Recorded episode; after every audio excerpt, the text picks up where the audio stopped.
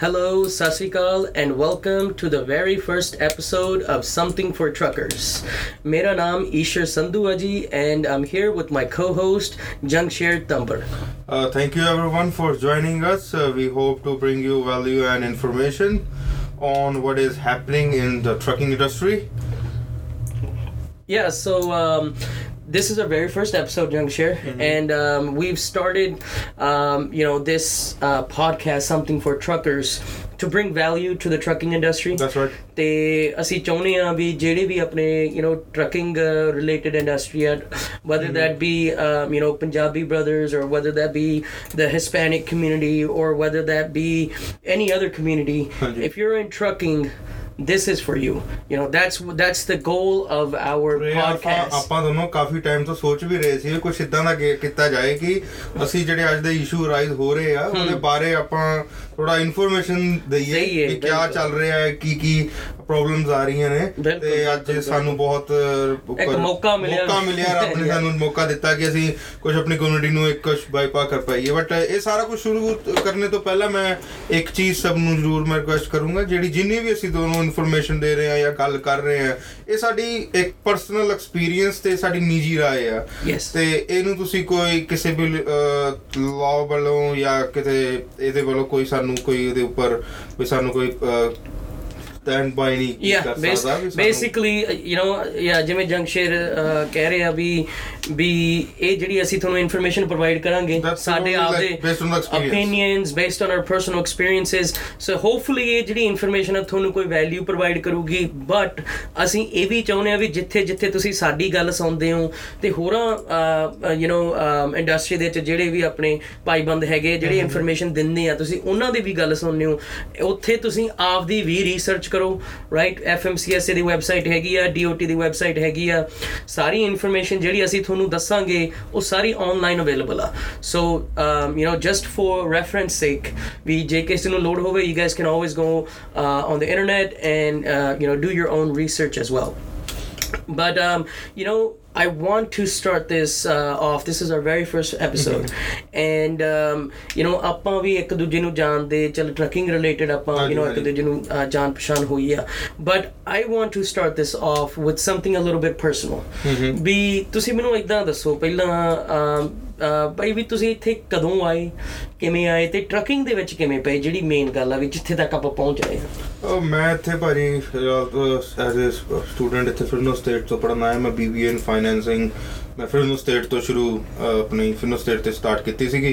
ਤੇ ਇਨ 2012 ਮੈਨੂੰ ਜੌਬ ਮਿਲੀ ਇੱਕ ਟਰੱਕਿੰਗ ਕੰਪਨੀ ਦੇ ਵਿੱਚ as a part time okay ਤੇ ਉੱਥੋਂ ਮੇਰਾ ਥੋੜਾ ਇੰਟਰਸਟ ਬਿਲਡ ਹੋਣਾ ਸ਼ੁਰੂ ਹੋਇਆ ਤੇ ਇਨ 2013 ਆਈ ਡਿਸਾਈਡਡ ਦੈਟ ਵੀ ਇਹਨੂੰ ਪ੍ਰੋਫੈਸ਼ਨਲੀ ਕਰਨਾ। Oh ਠੀਕ ਹੈ ਠੀਕ ਹੈ। ਮੇਰੀ ਡਿਗਰੀ ਮੁੱਕੀ ਆ ਜਾ ਕੇ 2016 ਚ। ਅੱਛਾ। ਮੈਂ 2013 ਤੋਂ ਇਹ ਕੰਮ ਪੂਰਾ ਆਫਿਸ ਲੈ ਕੇ ਸਾਰਾ ਕੁਝ ਕਰਨਾ ਸ਼ੁਰੂ ਕਰਤਾ ਸੀਗਾ। ਠੀਕ ਹੈ ਠੀਕ ਹੈ। ਦੈਨ ਲੇਟਰ ਔਨ ਮੈਨੂੰ ਹੋਰ ਸਾਈਡ ਚਲੋ ਇਹਨੂੰ ਥੋੜਾ ਜਦ ਮੇਰੀ ਡਿਗਰੀ ਖਤਮ ਹੋਈ ਚਲੋ ਇਹਨੂੰ ਥੋੜਾ ਐਕਸਪੈਂਡ ਕਰੀਏ। ਆਪਾਂ ਜਿਹੜੀ ਮੇਰੀ ਨੌਲੇਜ ਹੈ ਫਾਈਨੈਂਸਿੰਗ ਦੀ ਔਰ ਜੋ ਵੀ ਮੈਨੂੰ ਨੌਲੇਜ ਮੇਰੀ ਪੜ੍ਹਾਈ ਤੋਂ ਮਿਲੀ ਆ ਮੈਂ ਉਹਨੂੰ ਇਹਦੇ ਅੰਦਰ ਕਿਸ ਤਰ੍ਹਾਂ ਲਾਵਾਂ ਤੇ ਇਹਨੂੰ ਕੁਝ ਅਲੱਗ ਤਰੀਕੇ ਦਾ ਕਰਕੇ ਦੇਖਾਂ। ਵੈਰੀ ਤੇ ਗੁੱਡ ਉਹੀ ਚੀਜ਼ ਅਸੀਂ ਕਰਨ ਦੀ ਕੋਸ਼ਿਸ਼ ਕੀਤੀ ਅਲੱਗ ਤਰੀਕੇ ਤੋਂ ਆਏ ਤੇ ਫਿਰ ਇਹਨੂੰ ਥੋੜਾ ਕਰਨ ਦਾ ਕੀਤਾ। ਮੇਰੇ ਨਾਲ ਮੇਰੀ ਸਿਸਟਰ ਵੀ ਤੇ ਮੇਰੇ। ਨਾਲ ਮੇਰੇ ਕਜ਼ਨ ਵੀ ਉਹ ਵੀ ਤੇ ਸਾਰਿਆਂ ਨੇ ਮਿਲ ਕੇ ਸਾਡੇ ਆਈਡੀਆਜ਼ ਆਏ ਤੇ ਅਸੀਂ ਉਸ ਹਿਸਾਬ ਨਾਲ ਨੂੰ ਬਿਲਡ ਕਰਨਾ ਸ਼ੁਰੂ ਕੀਤਾ। ਠੀਕ ਹੈ ਤੇ ਠੀਕ ਹੈ। ਇਦਾਂ ਹੀ ਮੇਰੇ ਖਿਆਲ ਨਾਲ ਤੁਹਾਡਾ ਵੀ ਸ਼ੁਰੂ ਤੋਂ ਹੀ ਬਚਪਨ ਤੋਂ ਜਿੱਥੇ ਤੱਕ ਮੈਨੂੰ ਪਤਾ ਮੈਂ ਤੁਹਾਨੂੰ ਜਾਣਦਾ ਇੰਨੇ ਟਾਈਮ ਤੋਂ। ਵੀ ਤੁਹਾਡਾ ਵੀ ਸ਼ੁਰੂ ਤੋਂ ਹੀ ਛੋਟੇ ਹੁੰਦੇ ਤੋਂ ਹੀ ਟਰੈਕਿੰਗ ਦੇ ਵਿੱਚ ਤੁਹਾਡਾ ਬਹੁਤ ਜ਼ਿਆਦਾ ਰਿਹਾ ਹੈਗਾ, ਪਹਿਲਾਂ। ਹੈ ਬਿਲਕੁਲ ਜੀ ਮੇਰੇ ਟਰੱਕਿੰਗ ਰੂਟਸ ਸਟਾਰਟ ਹੁੰਦੇ ਆ ਮੇਰੇ ਡੈਡ ਤੋਂ ਸੋ ਮੈਂ ਆਪਦੇ ਆਪ ਨੂੰ ਕਹਿੰਦਾ ਹੁੰਦਾ ਵੀ ਮੈਂ ਸੈਕੰਡ ਜਨਰੇਸ਼ਨ ਟਰੱਕਰ ਹਾਂ ਕਿਉਂਕਿ ਮੇਰੇ ਡੈਡ ਵੀ ਯੂ نو ਪਹਿਲਾਂ ਐਟ ਅ ਟਾਈਮ ਪਹਿਲਾਂ ਟਰੱਕ ਡਰਾਈਵਰ ਵੀ ਰਹੇ ਆ ਫਿਰ ਉਹਨਾਂ ਨੇ ਆਪਦੀ ਕੰਪਨੀ ਵੀ ਖੋਲੀ ਆ ਤੇ ਬਹੁਤ ਹਾਈ ਲੈਵਲ ਤੱਕ ਉਹਨਾਂ ਨੇ ਆਪਦਾ ਕੰਮ ਲੈ ਕੇ ਗਏ ਆ ਤੇ ਹੁਣ ਵੀ ਉਹ ਟਰੱਕਿੰਗ ਇੰਡਸਟਰੀ ਦੇ ਵਿੱਚ ਹੀ ਆ।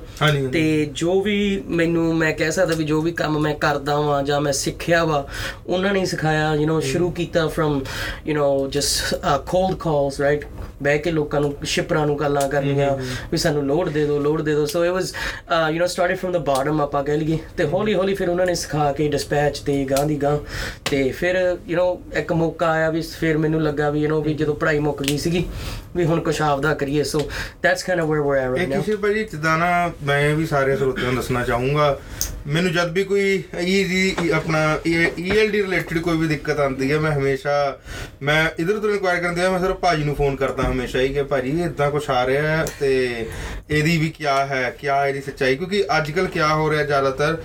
ਜੇ ਸਾ ਮੇਰੇ ਕੋਲ ਕੋਈ ਜਾਂ ਸਾਡੇ ਆਫਿਸ ਕੋਈ ਬੰਦੇ ਆਪਣੇ ਸਾਡੇ ਕਲਾਇੰਟ ਆਂਦੇ ਜਾਂ ਕੋਈ ਹੋਰ ਆਂਦੇ ਇਨਕੁਆਇਰੀ ਕਰਨ ਲਈ ਤੇ ਉਹ ਕੁਝ ਇਹੋ ਜਿਹੇ ਕੁਐਸਚਨ ਲੈ ਕੇ ਆਂਦੇ ਆ ਕਿ ਜਿਹੜੇ ਕਿ ਕਈ ਵਾਰ ਸਾਨੂੰ ਵੀ ਇਦਾਂ ਹੁੰਦਾ ਕਿ ਬਿਲਕੁਲ ਨਿਊ ਨੇ ਵੀ ਅਸੀਂ ਪਹਿਲਾਂ ਸੁਣੇ ਹੀ ਨਹੀਂ ਇਹ ਹੋਇਆ। ਬਿਲਕੁਲ ਬਿਲਕੁਲ। ਅੱਜ ਕੱਲ ਜਿੱਦਾਂ ਬਿਲਕੁਲ ਨਵਾਂ ਮੁੱਦਾ ਆਇਆ ਹੋਇਆ ਕਿ ਆਪਣੇ ਡਰਾਈਵਰ ਭਰਾ ਨੂੰ ਟਿਕਟਸ ਮਿਲ ਰਹੀਆਂ। ਓਕੇ ਈਐਲਡੀ ਕਰਕੇ। Okay. ਉਹ ਆਫੀਸਰ ਦੇ ਰਹੇ ਕਿਉਂਕਿ ਉਹਨਾਂ ਦੀ ਰੀਚ ਦੇ ਅੰਦਰ ਉਹ ਈਐਲਡੀ ਦਾ ਜਿਹੜਾ ਡਿਵਾਈਸ ਆ ਉਹ ਹੈ ਨਹੀਂ ਹੈ ਅੱਛਾ। ਔਰ ਜਿਹੜੇ ਲਾਅ ਇਨਫੋਰਸਮੈਂਟ ਵਾਲੇ ਆ ਜਿਹੜੇ ਇਹਨਾਂ ਨੇ ਜਿਹਨਾਂ ਨੂੰ ਉੱਥੇ ਸਟਾਪ ਕੀਤਾ ਹੁੰਦਾ ਉਹ ਉੱਪਰ ਕਹਿੰਦੇ ਕਿ ਅਸੀਂ ਤੁਹਾਡੇ ਟਰੱਕ ਦੇ ਅੰਦਰ ਐਂਟਰ ਨਹੀਂ ਹੋਣਾ ਅਸੀਂ ਆਪਣੇ ਇੱਥੇ ਬਾਹਰ ਖੜੇ ਹੋ ਕਰਨਾ ਸਾਨੂੰ ਈਐਲਡੀ ਇੱਥੇ ਫੜਾਓ।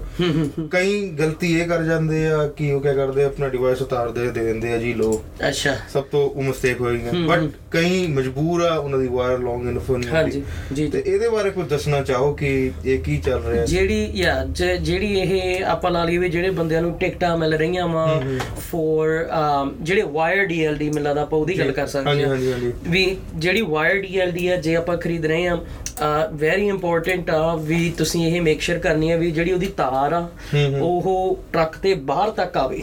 ਸੋ ਇਨ ਦੈਟ ਸੈਂਸ ਵੀ ਇਦਾਂ ਨਹੀਂ ਵੀ ਉਹ ਵਿੰਡੋ ਤੱਕ ਆਵੇ ਵੀ ਆਫੀਸਰ ਆਪਣੇ ਸਟੈਪ ਤੇ ਚੜ ਕੇ ਤੇ ਉੱਥੇ ਖੜ ਕੇ ਆਪਣੇ ਕੋਲੇ ਉਹ ਥੋੜੀ ਤਾਰ ਦੇਖ ਸਕੇ। ਇਹ ਫਿਜ਼ੀਕਲੀ ਕਨੈਕਟ ਰਹਿ ਕੇ ਟਰੱਕ ਦੇ ਬਾਹਰ ਹੋਣੀ ਚਾਹੀਦੀ ਹੈ ਬਾਰੀ ਖੋਲ ਕੇ passenger side and driver side and the reason being this ਵੀ ਜੇ ਕੱਲੀ ਵਿੰਡੋ ਤੱਕ ਆਉਂਦੀ ਆ ਵੀ ਆਫੀਸਰ ਸਟੈਪ ਤੇ ਚੜ ਕੇ ਤੁਹਾਡੇ ਦਰਵਾਜ਼ੇ ਤੇ ਖੜਾ ਵਾ ਤੇ ਉਹ ਦੇਖ ਸਕਦਾ ਵਾ ਉਹ ਫਿਰ ਇਹ ਪ੍ਰੋਬਲਮ ਆ ਜਾਂਦੀ ਆ ਵੀ ਕਈ ਆਫੀਸਰ ਕੋਈ ਐਜ ਹੁੰਦੇ ਆ ਕਈ ਨੂੰ ਫਿਜ਼ੀਕਲ ਪ੍ਰੋਬਲਮ ਆ ਜਾਂ ਕੋਈ ਉਹ ਜੀ ਕੋਈ ਆਪਾਂ ਲਾ ਲਈਏ ਵੀ ਕੋਈ ਡਿਸੇਬਿਲਿਟੀ ਹੁੰਦੀ ਆ ਮਾੜੀ ਮੋਟੀ ਜਾਂ ਕੋਈ ਬੰਦਾ ਲਾ ਲਓ ਵੀ ਨਹੀਂ ਚੜ ਸਕਦਾ ਉਹ ਸਟੈਪ ਤੇ। So you have to make sure ਵੀ ਹਰ ਇੱਕ ਬੰਦੇ ਨੂੰ ਉਹ ਐਕਸੈਸਿਬਲ ਹੋਵੇ। ਤੇ ਸਭ ਤੋਂ ਵੱਡੀ ਗੱਲ ਜੇ ਤੁਹਾਡੇ ਕੋਲੇ ਵਾਇਰਡ ਈਐਲਡੀ ਆ ਕਦੇ ਵੀ ਉਹਨੂੰ ਅਨਪਲੱਗ ਕਰਕੇ ਨਾ ਦਿਓ। ਜੇ ਥੋੜੀ ਉਹ ਜੀ ਸਿਚੁਏਸ਼ਨ ਦੇ ਵਿੱਚ ਆ ਵੀ ਵੀ ਆਫੀਸਰ ਨੇ ਰੋਕ ਲਿਆ ਤੁਹਾਨੂੰ ਪਤਾ ਵੀ ਮੇਰੀ ਤਾਰ ਬਾਹਰ ਤੱਕ ਨਹੀਂ ਜਾਣੀ। ਕੋਸ਼ਿਸ਼ ਕਰੋ ਵੀ ਉਹਨੂੰ ਉਹਦੇ ਨਾਲ ਪਹਿਲਾਂ ਹੀ ਮਿੱਠਾ ਪਿਆਰਾ ਹੋ ਕੇ ਜਾਂ ਤਾਂ ਉਹਨੂੰ ਬਾਰੀ ਤੇ ਚੜਾ ਲਓ ਜਾਂ ਉਹਨੂੰ ਕਿ ਆ ਜਾ ਸੀਟ ਤੇ ਬਹਿ ਜਾ ਮੇਰੇ ਨਾਲ whatever you can do right to get through that ਪਹਿਲੀ ਗੱਲ ਤਾਂ ਤੁਸੀਂ ਇਹ ਹਮੇਸ਼ਾ ਜਦੋਂ ਆਪਾਂ ELD ਲੈ ਰਹੇ ਹੋ ਤੁਸੀਂ you know ਆਪਦਾ ਦੇਖੋ ਵੀ ਇਹ ਉੱਥੇ। ਤੱਕ ਪਹੁੰਚਦੀ ਆ ਵੀ ਬਾਰੀ ਖੋਲ ਕੇ ਜਿਵੇਂ ਆਫੀਸਰ ਨੂੰ ਫੜਾਉਣੀ ਹੋਵੇ ਤੇ ਉਹ ਦੇਖ ਸਕਦਾ ਕਿ ਨਹੀਂ ਦੇਖ ਸਕਦਾ। So. These these are the two things ਵੀ ਜਿਹੜੀ ਇਹ ਜਿਹੜੇ ਆਪਾਂ ਲਾ ਲਈਏ ਪ੍ਰੋਬਲਮ ਵੀ ਇਹਦੇ ਕਰਕੇ ਜੇ ਟਿਕਟਾਂ ਮਿਲਦੀਆਂ ਵਾ ਤਾਂ ਇਹ ਗੱਲ ਖਿਆਲ ਰੱਖਣ ਵਾਲੀ ਆ ਸੋ ਦੈਟ ਇਹ ਬਲੂਟੁੱਥ ਵਾਲੀ ਜਿਹੜੀ ਐਲਡੀ ਹੁੰਦੀ ਹੈ ਇਹਦੇ ਬਾਰੇ ਕਿਆ ਹੈ? ਕਈ ਲੋਕ ਕਈ ਆਪਣੇ ਹੈਗੇ ਆ ਮੇਰੇ ਕਈ ਫਰੈਂਡ ਵੀ ਹੈਗੇ ਉਹਨਾਂ ਨੂੰ ਵੀ ਕਾਫੀ ਦਿੱਕਤ ਉਹਨਾਂ ਨੇ ਮੈਨੂੰ ਦੱਸੀ ਬਲੂਟੁੱਥ ਐਲਡੀ ਦੇ ਵਿੱਚ ਕੀ ਦਿੱਕਤ ਆਂਦੀ ਹੈ ਕਨੈਕਟੀਵਿਟੀ ਦੀ ਸਮ ਟਾਈਮ ਜੀ ਜੀ ਉਹ। ਕਿਆ ਹੈ? ਦੇਖੋ ਜੀ ਬਲੂਟੁੱਥ ਜਿਹੜੀਆਂ ਵੀ ਬਲੂਟੁੱਥ ਵਾਲੀਆਂ ELDs out in the market ਹੈਗੀਆਂ ਇਨਕਲੂਡਿੰਗ ਜਿਹੜੀ ਸਾਡੇ ਵਾਲੀ ਆ। ਤੇ ਬਿਕਾਜ਼ ਉਹਦੀ ਕਨੈਕਟੀਵਿਟੀ ਬਲੂਟੁੱਥ ਦੇ ਨਾਲ ਆ ਉਹ ਅੰਡਰਲਾਈਨਿੰਗ ਪ੍ਰੋਬਲਮ ਕਦੇ ਨਾ ਕਦੇ ਕਈ ਨਾ ਕਈ ਤੁਸੀਂ ਲਾ ਲਓ ਵੀ ਸੌਫਟਵੇਅਰ ਤੇ ਹਾਰਡਵੇਅਰ ਕਿਉਂਕਿ ELD ਦੇ ਵਿੱਚ ਦੋ ਚੀਜ਼ਾਂ ਆਪਣੇ ਇਹਦੇ ਵਿੱਚ ਆ ਜਾਂਦੀਆਂ ਹਾਂਜੀ, ਹਾਂਜੀ। ਯੂਜੂਲੀ ਜਦੋਂ ਆਪਾਂ ਕੋਈ ਸੌਫਟਵੇਅਰ ਖਰੀਦਦੇ ਆ ਜਾਂ ਆਪਾਂ ਆਪਾਂ ਕੋਈ ਚੀਜ਼ ਲੈਨੇ ਆ ਹਾਂਜੀ। ਉਹ ਸਿਰਫ ਸੌਫਟਵੇਅਰ ਹੀ ਹੁੰਦਾ ਵਾ। ਹੁਣ ਬਿਕਾਜ਼ ਇਹਦੇ ਵਿੱਚ ਇੱਕ ਹਾਰਡਵੇਅਰ ਵੀ ਆ ਜਿਹੜਾ ਤੁਹਾਡੇ ਟਰੱਕ ਦੇ ਨਾਲ ਲੱਗਾ ਹੋਇਆ ਵਾ। ਦੂਜੇ ਪਾਸੇ ਇੱਕ ਸੌਫਟਵੇਅਰ ਆ ਜਿਹੜੀ ਐਪਲੀਕੇਸ਼ਨ ਤੁਹਾਡੇ ਫੋਨ ਤੇ ਆ ਜਾਂ ਟੈਬਲੇਟ ਤੇ ਆ। ਤੇ ਉਹਦਾ ਇੱਕ ਦੂਜੇ ਨਾਲ ਜਿਹੜਾ ਕਨੈਕਸ਼ਨ ਆ has to be um, very good now ਜ਼ਿਆਦਾਤਰ ਜਿਹੜੇ ਅਸੀਂ ਦੇਖ ਰਹੇ ਆ ਆਪਣੇ ਕਲਾਇੰਟ ਵੀ ਆ ਹੋਰ ਵੀ ਮਾਰਕੀਟ ਦੇ ਵਿੱਚ ਵੀ 90% ਕਨੈਕਟੀਵਿਟੀ ਗੁੱਡ ਰਹਿੰਦੀ ਆ। ਹਾਂਜੀ। ਪਰ ਜਿਹੜੇ ਉਹ 10% ਹੈਗੇ ਆ ਉਹਨਾਂ ਤੁਸੀਂ ਲਾ ਲਓ ਵੀ ਕਈ ਬਹੁਤ ਬੜੀ ਮਾਰਕੀਟ ਉਹ ਵੀ ਬਹੁਤ ਵੱਡੀ ਇੱਕ ਹਿੱਸਾ ਵਾ ਆਪਣੀ ਮਾਰਕੀਟ ਦਾ ਜਿਨ੍ਹਾਂ ਨੂੰ ਪ੍ਰੋਬਲਮ ਕਨੈਕਟੀਵਿਟੀ ਤੋਂ ਆਉਂਦੀ ਹੋਈ ਆਉਂਦੀ ਆ। ਤੇ ਉਹਦੀ ਅੰਡਰਲਾਈਨਿੰਗ ਪ੍ਰੋਬਲਮ ਸੌਫਟਵੇਅਰ ਤੁਸੀਂ ਕਹਿ ਸਕਦੇ ਹੋ ਤੁਸੀਂ ਡਿਵਾਈਸ ਦੀ ਪ੍ਰੋਬਲਮ ਕਹਿ ਸਕਦੇ ਹੋ ਤੁਸੀਂ ਜੋ ਮਰਜ਼ੀ ਕਹਿ ਲਓ ਪਰ ਪ੍ਰੋਬਲਮ ਇਹ ਕਈ ਬੰਦਿਆਂ ਨੂੰ ਆਉਣੀ ਹੋਈ ਆਉਣੀ ਆ ਕਿਉਂਕਿ ਸੌਫਟਵੇਅਰ ਕਿਉਂਕਿ ਤੁਸੀਂ ਦੇਖ ਲਓ ਵੀ ਦੇਖੋ ਕਿੰਨੇ ਡਿਫਰੈਂਟ ਤਰ੍ਹਾਂ ਦੇ ਟਰੱਕ ਆ ਰਾਈਟ ਕੈਨਵਰਥ ਆ ਫਰੇਟਲਾਈਨਰ ਆ ਵੋਲਵੋ ਸਾਰੇ ਜਿਹੜੇ ਅੱਡ ਅੱਡ ਬ੍ਰਾਂਡ ਆ ਉਹਨਾਂ ਦੇ ਸਾਰਿਆਂ ਦੇ ਆਪਦੇ ਅੱਡ ਅੱਡ ਕੰਪਿਊਟਰ ਬਣਾਏ ਹੋਏ ਆ। ਅੱਡ ਅੱਡ ਉਹਨਾਂ ਦੇ ਹਾਂ ਸੋ ਜਦੋਂ ਆਪਾਂ ਮੰਨ ਲਓ ਵੀ ਇੱਕ ਡਿਵਾਈਸ ਆ ਹੁਣ। ਹੌਲੀ ਹੌਲੀ ਤੁਸੀਂ ਲਾ ਲਓ ਵੀ ਇਹ ਪ੍ਰੋਬਲਮ ਚੱਕੀ ਜਾਊਗੀ। ਜਿਵੇਂ ਆਪਾਂ ਲਾ ਲਓ ਵੀ ਇੱਕ ਵਾਰੀ ਫੋਨ ਨਵਾਂ ਆਉਂਦਾ ਵਾ ਹਨਾ? ਆਪਾਂ 2 ਸਾਲ ਜਿਵੇਂ ਹੁਣ ਜਦੋਂ ਐਪਲ ਨੇ ਪ੍ਰੋਡਕਟ ਕੱਢਿਆ ਸੀਗਾ ਮੈਨੂੰ ਯਾਦ ਆ। ਜਦੋਂ ਐਪਲ ਦੇ ਫੋਨ ਆਏ ਆਏ ਆ ਪਹਿਲਾਂ ਉਦੋਂ 2-3 ਸਾਲ ਇਹਨਾਂ ਦੇ ਵਿੱਚ ਪ੍ਰੋਬਲਮ ਆਉਂਦੀ ਰਹਿੰਦੀ ਸੀਗੀ ਕਦੇ ਆ ਹੋ ਗਿਆ ਆ ਬੰਦੇ ਦਾ ਆ ਨਹੀਂ ਚੱਲਦਾ ਆ ਸਕਰੀਨ ਫਲਿਕਿੰਗ ਹਾਂ ਐ ਹੋ ਗਿਆ ਹੋ ਗਿਆ। ਸੋ ਉਹ ਉਹ ਜਿਵੇਂ ਲਾ ਲਓ ਵੀ 2-3 ਸਾਲ ਹਲੇ ਸਾਲ ਦੋ ਲੱਗਣਗੇ। ਵੀ ਇਹ ਪ੍ਰੋਬਲਮ ਸਾਰੀ ਇੰਡਸਟਰੀ ਦੇ ਵਿੱਚੋਂ ਖਤਮ ਹੋਣ ਨੂੰ ਕਿਉਂਕਿ ਉਹ ਅੱਡ-ਅੱਡ ਕੰਪਿਊਟਰਾਂ ਦੇ ਨਾਲ ਅੱਡ-ਅੱਡ ਹਾਰਡਵੇਅਰ ਜਿਵੇਂ ਜਿਵੇਂ ਜਿਹੜੀ ਜਿਹੜੀ ਪ੍ਰੋਬਲਮ ਆਈ ਜਾਂਦੀ ਆ ਉਵੇਂ ਉਵੇਂ ਸੌਫਟਵੇਅਰ ਕੰਪਨੀਆਂ ਉਹ ਬੱਗ ਕੱਢੀ ਜਾਂਦੇ ਆ। ਸੋ ਐਟ ਅ ਟਾਈਮ ਇੱਕ ਟਾਈਮ ਆਊਗਾ ਜਦ ਆਪਾਂ like in the hopefully near future ਵੀ ਜਿੱਥੇ ਇਹ ਪ੍ਰੋਬਲਮ ਡਿਸਅਪੀਅਰ ਹੋ ਜੂਗੀ। ਇੱਕ ਗੱਲ ਇਹ ਅੱਜ ਇਹ ਦੇਖਿਆ ਥੋੜੇ ਦਿਨ ਪਹਿਲਾਂ ਦੀ ਗੱਲ ਆ। ਵਨ ਆਫ ਮਾਈ ਫਰੈਂਡ ਹੀ ਉਹਨੇ ਇੱਕ ਈਐਲਡੀ ਲਈ ਤੇ ਉਹਨੇ ਡਰਾਈਵਰ ਯਾਨੀ ਕਿ ਆਪਣਾ ਉਸ ਈਐਲਡੀ ਨੂੰ ਯੂਜ਼ ਕਰ ਰਹੇ ਸੀਗੇ ਬਟ ਉਹ ਜੋ ਡਰਾਈਵਰ ਉਹਦੇ ਆਏ ਉਹ ਈਐਲਡੀ ਨੂੰ ਪੂਰੀ ਤਰ੍ਹਾਂ ਆਪਣਾ ਨਾ ਉਹ ਕਹਿੰਦਾ ਕਿ ਭਾਈ ਮੈਨੂੰ ਚਲਾਣੀ ਨਹੀਂ ਆ ਰਹੀ ਮੈਨੂੰ ਆ ਨਹੀਂ ਰਹੀ ਤੇ ਮੈਂ ਕਿੱਦਾਂ ਇਹਨੂੰ ਬਈ ਕਰਾਂ? ਜਾਂ ਮੈਨੂੰ ਕੋਈ ਵੀ ਕਿੱਥੇ ਫੋਨ ਕਰਾਂ ਮੈਂ ਤਾਂ ਤੇ ਉਹ ਮੇਰੇ ਸਾਹਮਣੇ ਬੈਠੇ ਸੀਗੇ ਉਹ ਸ਼ਾਮ ਨੂੰ ਲੱਗਿਆ ਹੋਇਆ ਮੇਰਾ ਫਰੈਂਡ ਉਹ ਲੱਗਿਆ ਨਹੀਂ ਇਹਨੂੰ ਇਦਾਂ ਬਟਨ ਦਬਾ ਇਹਨੂੰ ਇਦਾਂ ਕਰ ਇਦਾਂ ਕਰ ਇਦਾਂ ਕਰ। ਫਿਰ ਕਿਤੇ ਉਹ ਖੁਦ YouTube ਤੇ ਵੀਡੀਓ ਦੇਖ ਰਿਹਾ ਕਦੇ ਫਿਰ ਕਿਤੇ ਉਹ ਕਰ ਰਿਹਾ ਆਪਣਾ ਲਗਾਤਾਰ ਲੱਗਿਆ ਹੋਇਆ ਸੀਗਾ ਐਂਥਰੋ ਵੀ ਕਿਸ ਤਰ੍ਹਾਂ ਉਹਨੂੰ ਦੱਸਦਾ। ਤੇ ਇਹ ਇੱਕ ਚੀਜ਼ ਜਿਹੜੀ ਇਹਦਾ ਕਹਿਣ ਦਾ ਭਾਵ ਹੈ ਕਿ ਇੱਕ ਚੀਜ਼ ਆ ਰਹੀ ਹੈ ਵੀ ਜਿੱਦਾਂ ਮੰਨ ਕੇ ਡਰਾਈਵਰ ਭਰਾ ਆਪਣਾ ਉਹ ਉੱਤੇ ਲੱਗਿਆ ਜੀ ਆਪਣਾ ਫੋਰ ਐਗਜ਼ਾਮਪਲ ABCELD ਚਲਾ ਕੇ ਆ ਰਿਹਾ ਉਹਨੇ 5 ਮਹੀਨੇ ਉਹ ਚਲਾਈ ਹੈ ਕੰਪਨੀ ਦੇ ਅੰਡਰ ਹੁਣ ਉਹ XYZELD ਦੇ ਵਿੱਚ ਆਪਣਾ। ਦੂਜੀ ਕੰਪਨੀ ਦੇ ਵਿੱਚ ਜਾ ਕੇ ਉਹਨੂੰ ਉਹ ਵਾਲੀ ELD ਫੜਾਤੀ। ਤੇ ਉਹਨੂੰ ਬਹੁਤ ਜ਼ਿਆਦਾ ਦਿੱਕਤ ਆਂਦੀ ਹੈ ਉਹਦੇ ਠੀਕ ਹੈ ਕਈ ਜਿਹੜੇ ਫੰਕਸ਼ਨ ਹੈ FMCS ਵੱਲੋਂ ਵੀ ਉਹ ਨੈਸੈਸਰੀ ਹੈ ਉਹ ਉੱਥੇ ਉੱਥੇ ਹੋਣੇ ਚਾਹੀਦੇ ਆ। ਹੂੰ ਹੂੰ ਹੂੰ ਮਗਰ ਫਿਰ ਵੀ ਉਹਨਾਂ ਨੂੰ ਜਿਹੜਾ ਹੁੰਦਾ ਗ੍ਰਾਫਿਕਸ ਔਰ ਜੋ ਵੀ ਅਸੀਂ ਕਹਿੰਦੇ ਸੌਫਟਵੇਅਰ ਰਿਲੇਟਡ ਉਹਨਾਂ ਲਈ ਥੋੜੀ ਡਿਫਰੈਂਟ ਹੁੰਦਾ। ਹੂੰ ਹੂੰ ਤੇ ਉਹਦੇ ਬਾਰੇ ਆਪਣੀ ELD ਕਿਆ ਇਹਦੇ ਉੱਪਰ ਕਰ ਮੈਂ ਜਿਹੜੀ ਇੱਕ ਤਾਂ ਜਿਹੜੀ ਆਪਾਂ ਆਪਦੀ ਜੇ ਅਸੀਂ ਆਪਦੀ ਕੰਪਨੀ ਦੀ ਗੱਲ ਕਰੀਏ ਵੀ ਆਪਾਂ ਕੀ ਕਰੀਦਾ ਵਾ ਵੀ ਜਦੋਂ ਕੋਈ ਵੀ ਬੰਦਾ ਸਵਿਚ ਓਵਰ ਕਰੀਦਾ ਵਾ ਆਪਣੇ ਆਪ ਦੀ technical support you know 24 hours a day available ਹੈਗੀ ਆ ਅਸੀਂ ਕੋਸ਼ਿਸ਼ ਕਰੀਦੀ ਆ ਵੀ ਫਰਸਟ ਫਿਊ ਡੇਜ਼ ਉਹ ਬੰਦੇ ਨੂੰ ਅਸੀਂ ਆਪ ਕਾਲ ਕਰਕੇ ਫਾਲੋ ਅਪ ਕਰਦੇ ਰਹਿੰਦੇ ਆ। ਵੀ ਭਾਈ ਤੁਹਾਡੀ ਬੁੱਕ ਸਹੀ ਚੱਲ ਰਹੀ ਆ ਤੁਹਾਨੂੰ ਕੋਈ ਪ੍ਰੋਬਲਮ ਤਾਂ ਨਹੀਂ ਆ ਰਹੀ ਕੋਈ ਉਹ ਜੀ ਦਿੱਕਤ ਤਾਂ ਨਹੀਂ ਆ ਰਹੀ ਪੰਜਾਬੀ ਪੰਜਾਬੀ ਯਾ ਪੰਜਾਬੀ। ਇੰਗਲਿਸ਼ ਦੋਨੇ ਦੇ ਵਿੱਚ ਹੀ। ਆਪਣੀ ਆਪਾਂ ਸਪੋਰਟ ਪ੍ਰੋਵਾਈਡ ਕਰੀਦੀ ਆ। ਤੇ ਬਾਕੀ ਜਿਹੜੇ ਬੰਦੇ ਸਵਿਚ ਕਰ ਰਹੇ ਆ ਜਿਵੇਂ ਤੁਸੀਂ ਵੀ ਥੋੜੀ ਜੀ ਗੱਲ ਕੀਤੀ ਸੀ ਵੀ ਜਿਹੜੀ ਓਵਰਆਲ ਜਦੋਂ FMCSA ਨੇ ਇਹ ਆਪਾਂ ਲਾ ਲਈਏ ਵੀ ELD ਦਾ ਰੂਲ ਕੱਢੇ ਆ ਉਹਨਾਂ ਨੇ ਇੱਕ ਓਵਰਆਲ ਵਿਊ ਜਾਂ ਲਾ ਲਓ ਵੀ ਜੋ ਆਪਾਂ ਫੰਕਸ਼ਨੈਲਿਟੀ ਉਹਨਾਂ ਨੇ ਸਾਰੀ ਸੇਮ ਰੱਖੀ ਆ। ਤੇ ਜਿਹਨੂੰ UI ਕਹਿ ਦਿੰਦੇ ਆ ਯੂਜ਼ਰ ਇੰਟਰਫੇਸ ਜਿਹੜਾ ਆਪਣਾ ਡਰਾਈਵਰ ਲੌਗਬੁੱਕ ਦੇਖਦਾ ਵਾ ਮੂਰੇ ਪੇਜ ਜਿਹੜਾ ਹੁੰਦਾ ਵਾ ਉਹਨੂੰ ਯੂਜ਼ਰ ਇੰਟਰਫੇਸ ਕਹਿ ਦਿੰਦੇ ਆ। ਉਹ ਜਿਹੜਾ ਯੂਜ਼ਰ ਇੰਟਰਫੇਸ ਆ ਉਹ ਤਕਰੀਬਨ FMCSA ਨੇ ਸਾਨੂੰ ਗਾਈਡਲਾਈਨ ਦਿੱਤੀ ਹੋਈ ਵੀ ਆ ਵੀ ਤੁਸੀਂ ਐਦਾਂ ਐਦਾਂ ਬਣਾਉਣਾ ਵਾ। ਸੋ ਮੇਜਰ ਜਿਹੜੀਆਂ ਚੀਜ਼ਾਂ ਵੀ ਯੂ نو ਸਟੇਟਸ ਚੇਂਜ ਕਰਨਾ ਜਾਂ ਘੰਟਿਆਂ ਦਾ ਦੇਖਣਾ ਜਾਂ ਕੋਈ ਪ੍ਰੀ ਟ੍ਰਿਪ ਕਰਨੀ ਉਹ ਚੀਜ਼ਾਂ ਤਕਰੀਬਨ ਸੇਮ ਰਹਿੰਦੀਆਂ ਵਾ ਥੋੜੀਆਂ ਬਹੁਤੀਆਂ ਫੰਕਸ਼ਨੈਲਿਟੀਆਂ ਬਦਲ ਜਾਂਦੀਆਂ। ਤੇ ਮੈਂ ਰეკਮੈਂਡ ਕਰਦਾ ਟਰੈਕਿੰਗ ਕੰਪਨੀਆਂ ਨੂੰ ਵੀ ਤੁਸੀਂ ਜਿਹੜੀ ਵੀ ELD ਵਰਤ ਰਹੇ ਹੋ ਤੁਸੀਂ ਜਾਂ ਤਾਂ ਆਪ ਜਾਂ ਤੁਸੀਂ ਆਪਦੇ ELD ਪ੍ਰੋਵਾਈਡਰ ਤੋਂ ਇੱਕ ELD ਟ੍ਰੇਨਿੰਗ ਪ੍ਰੋਗਰਾਮ ਸਟਾਰਟ ਕਰੋ ਵੀ ਜਿਹੜਾ ਤੁਹਾਡਾ ਪਹਿਲਾਂ ਹੀ ਸੈੱਟ ਹੋਵੇ whether that be written program ਜਾਂ ਤੁਸੀਂ ਕੋਈ ਪਾਵਰ ਪੁਆਇੰਟ ਬਣਾਉਣੇ ਹੋ ਜਾਂ ਤੁਸੀਂ ਕੋਈ ਆਪਦੇ ਵੀਡੀਓ ਬਣਾਉਣੇ ਹੋ ਵੀ ਤੁਸੀਂ ਕੋਈ ਮੈਨੂਅਲ ਵੀ ਇਥੋਂ ਕੋਈ ਪ੍ਰੋਵਾਈਡ ਕਰਾ ਸਕਦੇ ਹੋ। ਬਿਲਕੁਲ ਬਿਲਕੁਲ। ਸੋ ਤੁਸੀਂ ਉਹ ਆਪਦੇ ਕੋਲੇ ਰੱਖੋ ਤੇ ਜਿਹੜਾ ਤੁਸੀਂ ਡਰਾਈਵਰ ਆਉਂਦਾ ਵਾ ਤੁਸੀਂ ਡਰਾਈਵਰ ਟ੍ਰੇਨਿੰਗ ਕਰੋ ਉਹਨੂੰ ਇਟਸ ਇੰਪੋਰਟੈਂਟ ਵੀ ਤੁਸੀਂ ਡਰਾਈਵਰ ਨੂੰ ਕੋਈ ਨਾ ਕੋਈ ਬਿਠਾ ਕੇ ਇੱਕ ਵਾਰੀ ਟ੍ਰੇਨਿੰਗ ਦਿਓ ਤੇ ਉਹਦੇ ਨਾਲ ਫਿਰ ਜਿਹੜੀ ਹੁਣ ਤੁਸੀਂ ਕਹਿ ਰਹੇ ਹੋ ਵੀ ਪ੍ਰੋਬਲਮ ਆਈ ਆ ਵੀ ਆਪਣਾ ਭਾਈਬੰਦ ਬੈਠਾ ਰਾਤ ਨੂੰ ਵੀ ਆਪਾਂ ਨੂੰ ਦੱਸਣਾ ਪੈਂਦਾ ਡਰਾਈਵਰ ਨੂੰ ਜਦੋਂ ਪਹਿਲਾ ਦੂਜਾ ਗੇੜਾ ਵਾ ਹਨਾ ਰਾਤ ਨੂੰ ਵੀ ਬਹਿ ਕੇ ਦੱਸਣਾ ਪੈਂਦਾ ਵੀ ਆਹ ਕਰ ਲਾ ਆਹ ਕਰ ਲਾ। ਸੋ ਉਹ ਦਿੱਕਤਾਂ ਥੋੜੀਆਂ ਜਿਹੀਆਂ ਘਟ ਜਾਣਗੀਆਂ। ਦੈਟਸ। ਦੈਟਸ ਮਾਈ ਰეკਮੈਂਡੇਸ਼ਨ ਤੇ ਬਾਕੀ ਅਮ, ਜਿਹੜੀ ਆਪਾਂ ਲਾ ਲਈਏ ਵੀ ਜਿਹੜੀਆਂ ਹੋਰ ਕੋਈ ELDs ਹੈਗੀਆਂ ਮਾਰਕੀਟ ਦੇ ਵਿੱਚ ਤੁਸੀਂ ਉਹਨਾਂ ਦੇ ਨਾਲ ਵੀ ਗੱਲ ਕਰੋ ਵੀ ਉਹ ਤੁਹਾਨੂੰ ਕਿਵੇਂ ਜੇ ਤੁਸੀਂ ਟ੍ਰਾਂਸਫਰ ਕਰ ਰਹੇ ਹੋ ਜਾਂ ਸਵਿਚ ਕਰ ਰਹੇ ਹੋ ਵੀ ਉਹ ਤੁਹਾਨੂੰ ਟ੍ਰੇਨਿੰਗ ਦਿੰਦੀਆਂ ਜਾਂ ਨਹੀਂ ਦਿੰਦੀਆਂ। ਉਹ ਉਹ ਆਪਣਾ ਪ੍ਰੋਵਾਈਡਰ ਟੂ ਪ੍ਰੋਵਾਈਡਰ ਡਿਪੈਂਡ ਕਰਦਾ ਵਾ। ਤੇ ਇਹ ਇਹ ਮੇਨ ਗੱਲਬਾਤ ਹੈਗੀ ਆ। ਤੇ ਹੋਰ ਤੁਸੀਂ ਵੀ ਹੁਣ ਆਪਾਂ ਆ ਜਾਈਏ ਥੋੜਾ ਜਿਹਾ ELD ਤੋਂ ਪਾਸੇ ਹੋ ਕੇ ਤੇ ਦੂਜੇ ਪਾਸੇ ਆਈਏ ਵੀ ਜਿਹੜੀਆਂ ਹੁਣ ਤੁਸੀਂ ਹੈਗੇ ਆ ਭਾਈ ਮੇਰੇ ਵੀ ਟਰੱਕ ਪੇਪਰ ਵਰਕ ਦਾ ਸਾਰਾ ਕੰਮ ਕਰਦੇ। ਹਾਂਜੀ। ਤੇ ਸਭ ਤੋਂ ਵੱਡਾ ਮਸਲਾ ਜਿਹੜਾ ਇਸ ਵਕਤ ਚੱਲ ਰਿਹਾ ਵਾ ਵੀ ਕਲੀਅਰਿੰਗ ਹਾਊਸ ਚਲੋ ਹੌਲੀ ਹੌਲੀ ਹੁਣ ਕਲੀਅਰਿੰਗ ਹਾਊਸ ਦਾ ਵੀ ਥੋੜਾ ਜਿਹਾ ਪਤਾ ਲੱਗ ਰਿਹਾ ਵਾ ਲੋਕਾਂ ਨੂੰ ਵੀ ਕੀ ਆ। ਪਰ ਤੁਸੀਂ ਆਪਦੇ ਵੱਲੋਂ ਦੱਸੋ ਮੈਨੂੰ ਪਤਾ ਤੁਸੀਂ ਇਹ ਤੇ ਕਾਫੀ ਰਿਸਰਚ ਵੀ ਕੀਤੀ ਆ ਤੇ ਤੁਸੀਂ ਮੈਨੂੰ ਥੋੜਾ ਟਾਈਮ ਪਹਿਲਾਂ ਵੀ ਦੱਸ ਰਹੇ ਸੀਗੇ ਵੀ what this is ਵੀ ਇਹ ਕਿਉਂ ਆਇਆ ਤੇ ਇਹਦਾ ਕੀ ਕਾਰਨ ਆ? ਤੇ ਇਹ ਇਸ ਵਕਤ ਰਿਕੁਆਇਰਮੈਂਟ ਹੈਗੀ ਆ। ਆਪਣੇ ਬੰਦਿਆਂ ਨੂੰ ਤੇ ਫੋਕਸ ਕਰਨਾ ਚਾਹੀਦਾ ਇਸ ਵਕਤ। ਤੇ ਇਹ ਟਰੱਕਿੰਗ ਕੰਪਨੀ ਨੂੰ ਵੀ ਅਫੈਕਟ ਕਰਦਾ ਤੇ ਟਰੱਕ ਸਕੂਲ ਨੂੰ ਵੀ ਅਫੈਕਟ ਕਰਦਾ ਰਾਈਟ ਸੋ ਇਹ ਤੇ। ਥੋੜਾ ਜਿਹਾ ਪਲੀਜ਼ ਇਨਫੋਰਮੇਸ਼ਨ ਦਿਓ। ਜਿਹੜਾ clearing house clearing house secure online database ਠੀਕ ਹੈ। ਇੱਕ ਤਰ੍ਹਾਂ ਦਾ। ਤੇ ਇਹ ਜਿਹੜਾ ਹੈ ਇਹ EMPLOYER ਨੂੰ FMCSA ਨੂੰ ਸਟੇਟ ਡਰਾਈਵਰ ਲਾਇਸੈਂਸਿੰਗ ਏਜੰਸੀਆਂ ਨੂੰ ਤੇ ਸਟੇਟ ਲਾਅ ਐਨਫੋਰਸਮੈਂਟ ਏਜੰਸੀਆਂ ਨੂੰ ਔਰ ਤੁਹਾਡੇ ਬੇਸਿਕਲੀ ਜਿਹੜਾ ਤੁਸੀਂ ਕਿਤੇ ਆਪਣਾ ਛੱਡ ਕੇ ਜਾਂਦੇ ਹੋ ਪ੍ਰੀ ਪ੍ਰੀ EMPLOYMENT ਹੋ ਗਿਆ ਜਾਂ ਤੁਸੀਂ ਕਿਸੇ ਹੋਰ EMPLOYE ਕੋਲ ਜਾਏ ਤਾਂ ਉਹਨਾਂ ਸਾਰਿਆਂ ਨੂੰ ਇਹ ਆਪਣਾ ਇਨਫੋਰਮੇਸ਼ਨ ਪ੍ਰੋਵਾਈਡ ਕਰਾਉਂਦਾ regarding violation of drug and alcohol ਠੀਕ ਹੈ। ਹੁਣ ਫੋਰ ਐਗਜ਼ਾਮਪਲ ਹੁਣ ਇੱਥੇ ਇੱਕ ਬੰਦਾ ਅਸੀਂ ਹਾਇਰ ਕਰ ਲਿਆ। ABC ਬੰਦਾ ਹਾਇਰ ਕਰ ਲਿਆ। ਤੇ ਉਹ ਡਰਗ ਟੈਸਟਿੰਗ ਉਹਨੇ ਜੋ ਵੀ ਯਾਨੀ ਕਿ ਪਿਛਲੇ ਆਪਾਂ ਉਹਨੂੰ ਕੰਪਨੀ ਨੂੰ ਭੇਜਿਆ ਪਿਛਲੀ ਕੰਪਨੀ ਨੂੰ ਕਿਹਾ ਕਿ ਤੁਹਾਡੀ ਕੰਪਨੀ 'ਚ ਸਹੀ ਹੈ ਬਈ ਇਹ ਪ੍ਰੀ ਡਰਗ ਪ੍ਰੋਫਾਈਲ ਉਹਦੀ ਕਰਨ ਲੱਗੇ ਆ ਤੇ ਪ੍ਰੀ EMPLOYMENT ਆਪਾਂ ਨੇ ਵੈਰੀਫਿਕੇਸ਼ਨ ਕੀਤੀ। ਉਹ ਕਹਿੰਦੇ ਹਾਂਜੀ ਸਾਡੀ ਕੰਪਨੀ 'ਚ ਠੀਕ ਸੀਗਾ। ਉਹ ਤਾਂ ਪਿਛਲੀ ਕੰਪਨੀ 'ਚ ਗਿਆ ਸੀਗਾ।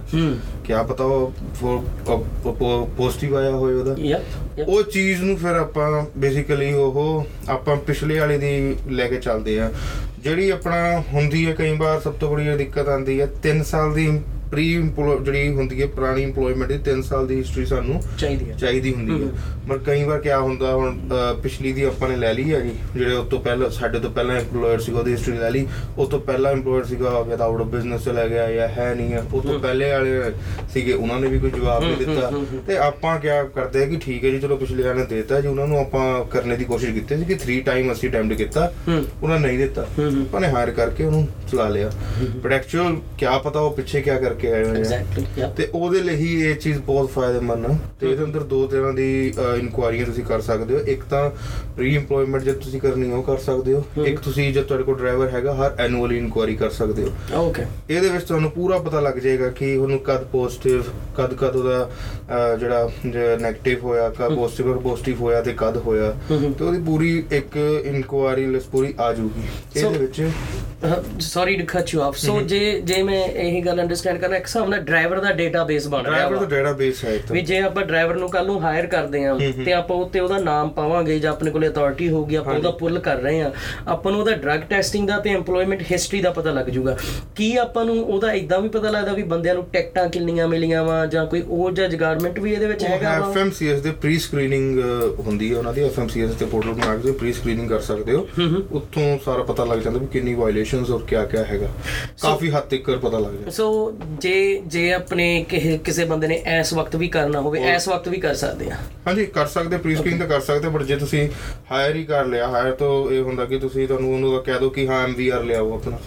ਐਮਵੀਆਰ ਲਿਆ ਐਮਵੀਆਰ ਚ ਕਾਫੀ ਕੁਝ ਹੁੰਦਾ ਵਾ। ਮਗਰ ਜੇ ਉੱਚੇ ਨਹੀਂ ਹੈ ਤੇ ਤੁਸੀਂ ਪੀਐਸਪੀ ਜਿਹੜਾ ਹੁੰਦਾ ਆਪਣਾ ਪ੍ਰੀ ਸਕਰੀਨਿੰਗ ਪ੍ਰੋਗਰਾਮ ਉਹਦੇ ਅੰਦਰ ਆਪਣਾ ਜਾ ਕੇ ਆਪਣਾ ਦੇਖ ਸਕਦੇ ਹੋ ਵੀ ਕਿਆ ਹੈ ਇਹਦੀ ਕਿੰਨੀ ਵਾਇਲੇਸ਼ਨਸ ਦਾ ਕਿਆ ਚੀਜ਼ ਹੈ। ਉਹ ਇੱਕ ਤਰ੍ਹਾਂ ਦਾ ਇਹ ਨਹੀਂ ਕਹਿ ਸਕਦੇ ਆਪਾਂ ਕਿ ਹਰ ਚੀਜ਼ ਦਾ ਵੀ ਅਸੀਂ ਬੰਦੇ ਦਾ ਐਗਜ਼ੈਕਟ ਕਰ ਦਈਏ ਇਹ ਤਾਂ ਕੋਈ ਵੀ ਨਹੀਂ ਕਰ ਸਕਦਾ। ਬੰਦੇ ਦੇ ਦਿਮਾਗ 'ਚ ਕਿਆ ਚੱਲ ਰਿਹਾ ਹੈ ਤਾਂ. ਕੋਈ ਵੀ ਨਹੀਂ ਦੱਸ ਸਕਦਾ.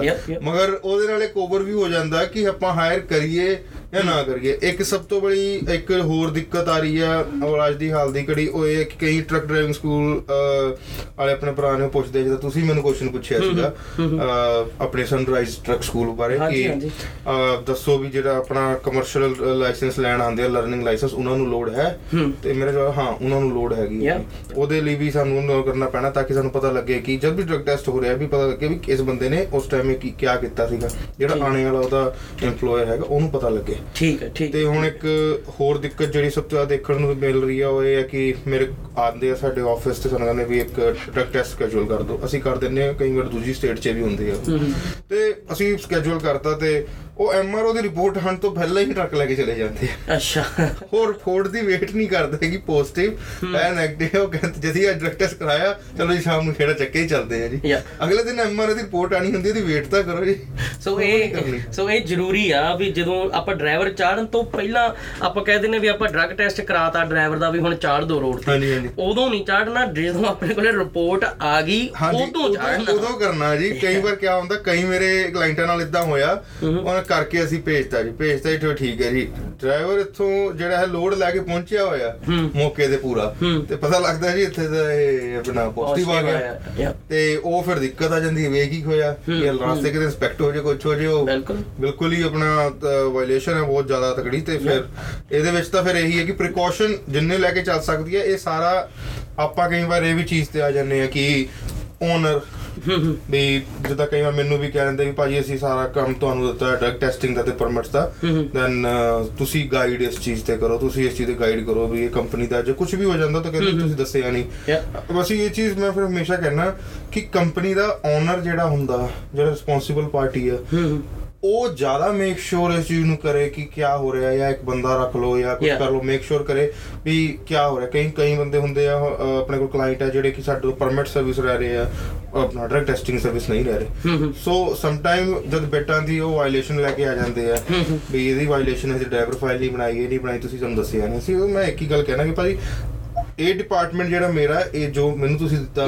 ਉਹ ਮੈਂ 100% ਫੁੱਲ. ਰੱਖਿਆ ਹੋਇਆ. ਉਹ ਡਿਪਾਰਟਮੈਂਟ ਜੋ ਆਏਗਾ ਦੈਨ ਮੈਂ ਉਹਨੂੰ ਮਿਕਸ ਕਰਕੇ ਕੋਈ ਕੰਕਲੂਜਨ ਦੇ ਪਾਉਂਗਾ ਵੀ ਕੀ ਨਿਕਲਣਾ ਬਿਲਕੁਲ ਬਿਲਕੁਲ ਤੇ। ਇਸ ਚੀਜ਼ ਦੀ ਕਾਫੀ ਆ ਰਹੀ ਹੈ ਬਟ ਮੋਸਟ ਪ੍ਰੋਬਬਲੀ ਸਾਰਾ ਕੁਝ ਕਲੀਅਰਿੰਗ ਹਾਊਸ ਦਾ ਜਿਹੜਾ ਮੁੱਦਾ ਹੈ ਇਹ ਜਲਦੀ ਤੋਂ ਜਲਦੀ ਇਹਨਾਂ ਦਾ ਕਲੀਅਰ ਕਰਨੇ ਵਾਲਾ ਮੁੱਦਾ ਹੈ ਹੈ। ਵੀ ਜਲਦੀ ਜਲਦੀ ਆਪਣੇ ਪੋਰਟਲ ਬਣਾ ਲਓ ਤੇ ਪਰੇਸ਼ਾਨੀ ਇਹਦੇ ਵਿੱਚ ਸਿਰਫ ਇੱਕ ਆ ਰਹੀ ਹੈ ਕਿ ਜਿਹੜਾ ਇਹਨਾਂ ਦਾ ਐਫਐਮਸੀਐਸ ਦਾ ਪੋਰਟਲ ਆ ਔਰ ਕਲੀਅਰਿੰਗ ਹਾਊਸ ਦਾ ਪੋਰਟਲ ਹੈ ਉਹ ਕਨੈਕਟ ਨਹੀਂ ਹੋ ਰਿਹਾ ਉਹ ਉਹਨਾਂ ਦਾ ਕਨੈਕਟੀਵਿਟੀ ਇਸ਼ੂ ਹੈ ਠੀਕ ਹੈ ਠੀਕ ਹੈ ਹੈ। FMCS ਸੋ ਮੈਂ ਇਹ ਵੀ ਸੁਣਿਆ ਵੀ ਇਹਨਾਂ ਨੇ ਹਲੇ ਡੇਟ ਚਲ ਪੋਰਟਲ ਵੀ ਇਹਨਾਂ ਦਾ ਮੈਨੂੰ ਲੱਗਦਾ ਤੂੰ ਕਹਿ ਰਿਹਾ ਸੀਗਾ ਵੀ ਪ੍ਰੋਬਲਮ ਆ ਰਹੀ ਹੈ ਪਰ ਆਪਾਂ। ਕਲੀਅਰਿੰਗ ਹਾਊਸ ਤੇ ਤਾਂ ਆਪਾਂ ਸਾਈਨ ਅਪ ਕਰ ਸਕਦੇ ਹਾਂ ਕਰ। ਸਕਦੇ ਹਾਂ। ਤੇ ਪੋਰਟਲ ਤੇ ਕਲੀਅਰਿੰਗ ਹਾਊਸ ਦੋ ਅਲੱਗ ਚੀਜ਼ਾਂ ਵਾ ਪਹਿਲਾਂ। ਆਪਾਂ ਕਲੀਅਰਿੰਗ ਹਾਊਸ ਤੇ ਸਾਈਨ ਅਪ ਕਰਨਾ।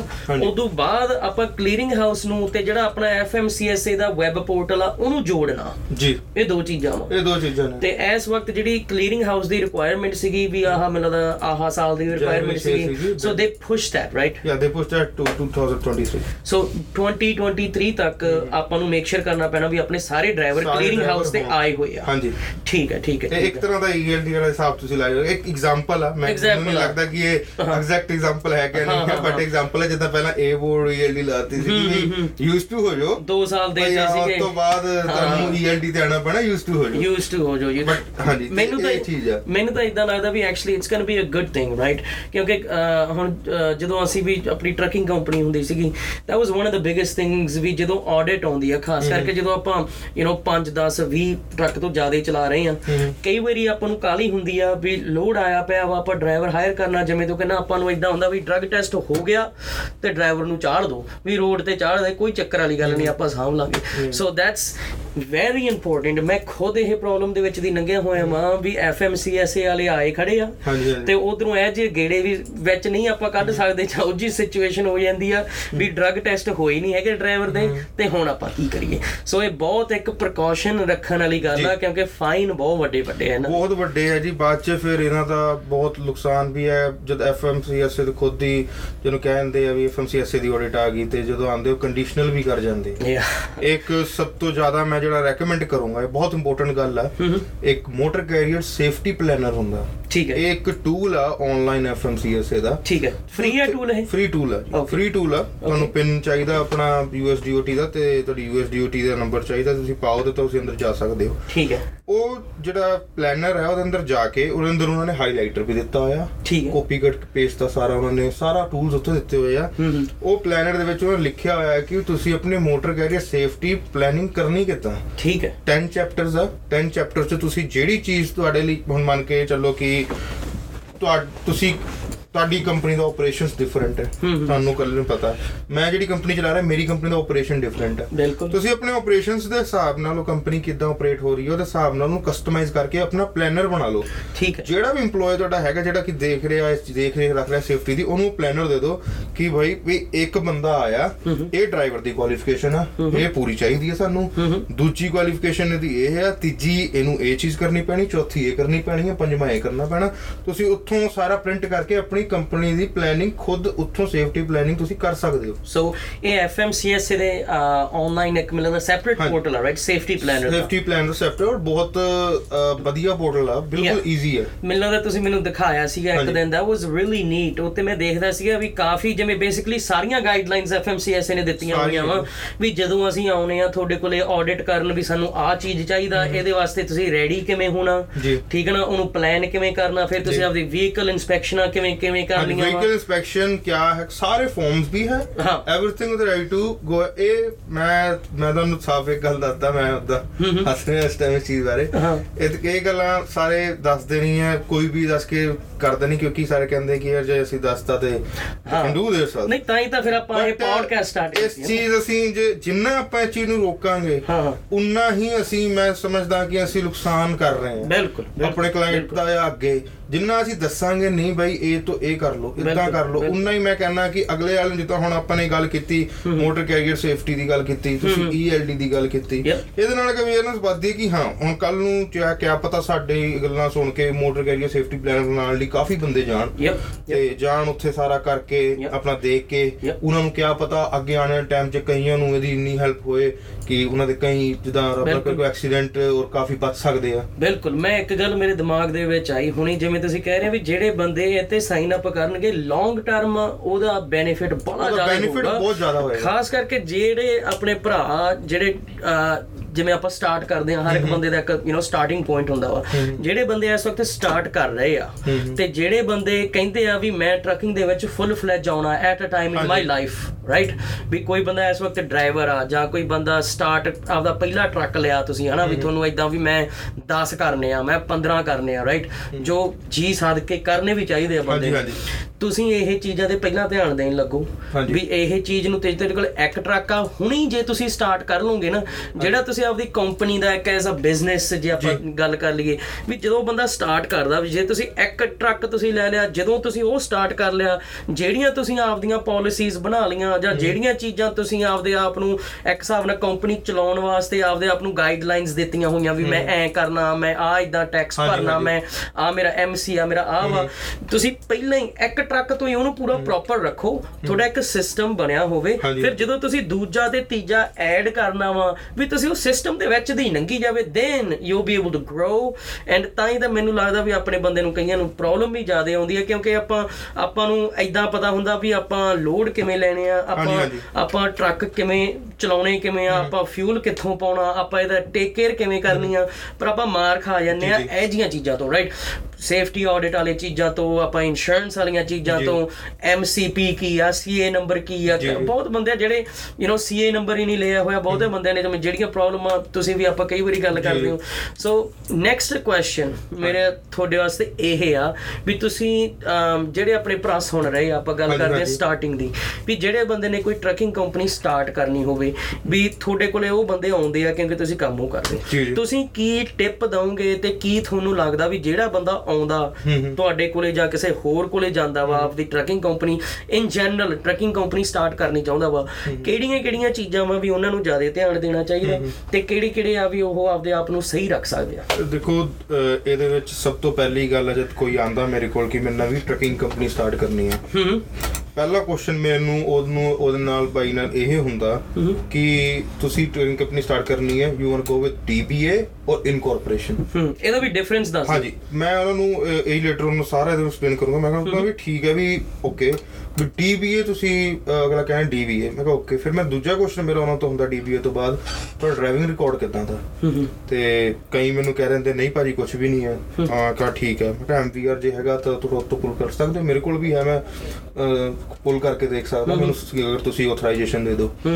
ਤੇ ਫਿਰ ਉਹ ਕਈ ਵਾਰ ਬੰਦੇ ਕਹਿ ਵੀ ਦਿੰਦੇ ਕਿ ਹਾਂਜੀ ਸਾਡੇ ਨਾਲ ਵੀ ਇੰਨਾ ਵੀ। ਐਕਸਪੀਰੀਅੰਸ ਸਾਡੇ ਤੋਂ 2 ਸਾਲ ਦਾ ਘੱਟ ਆ।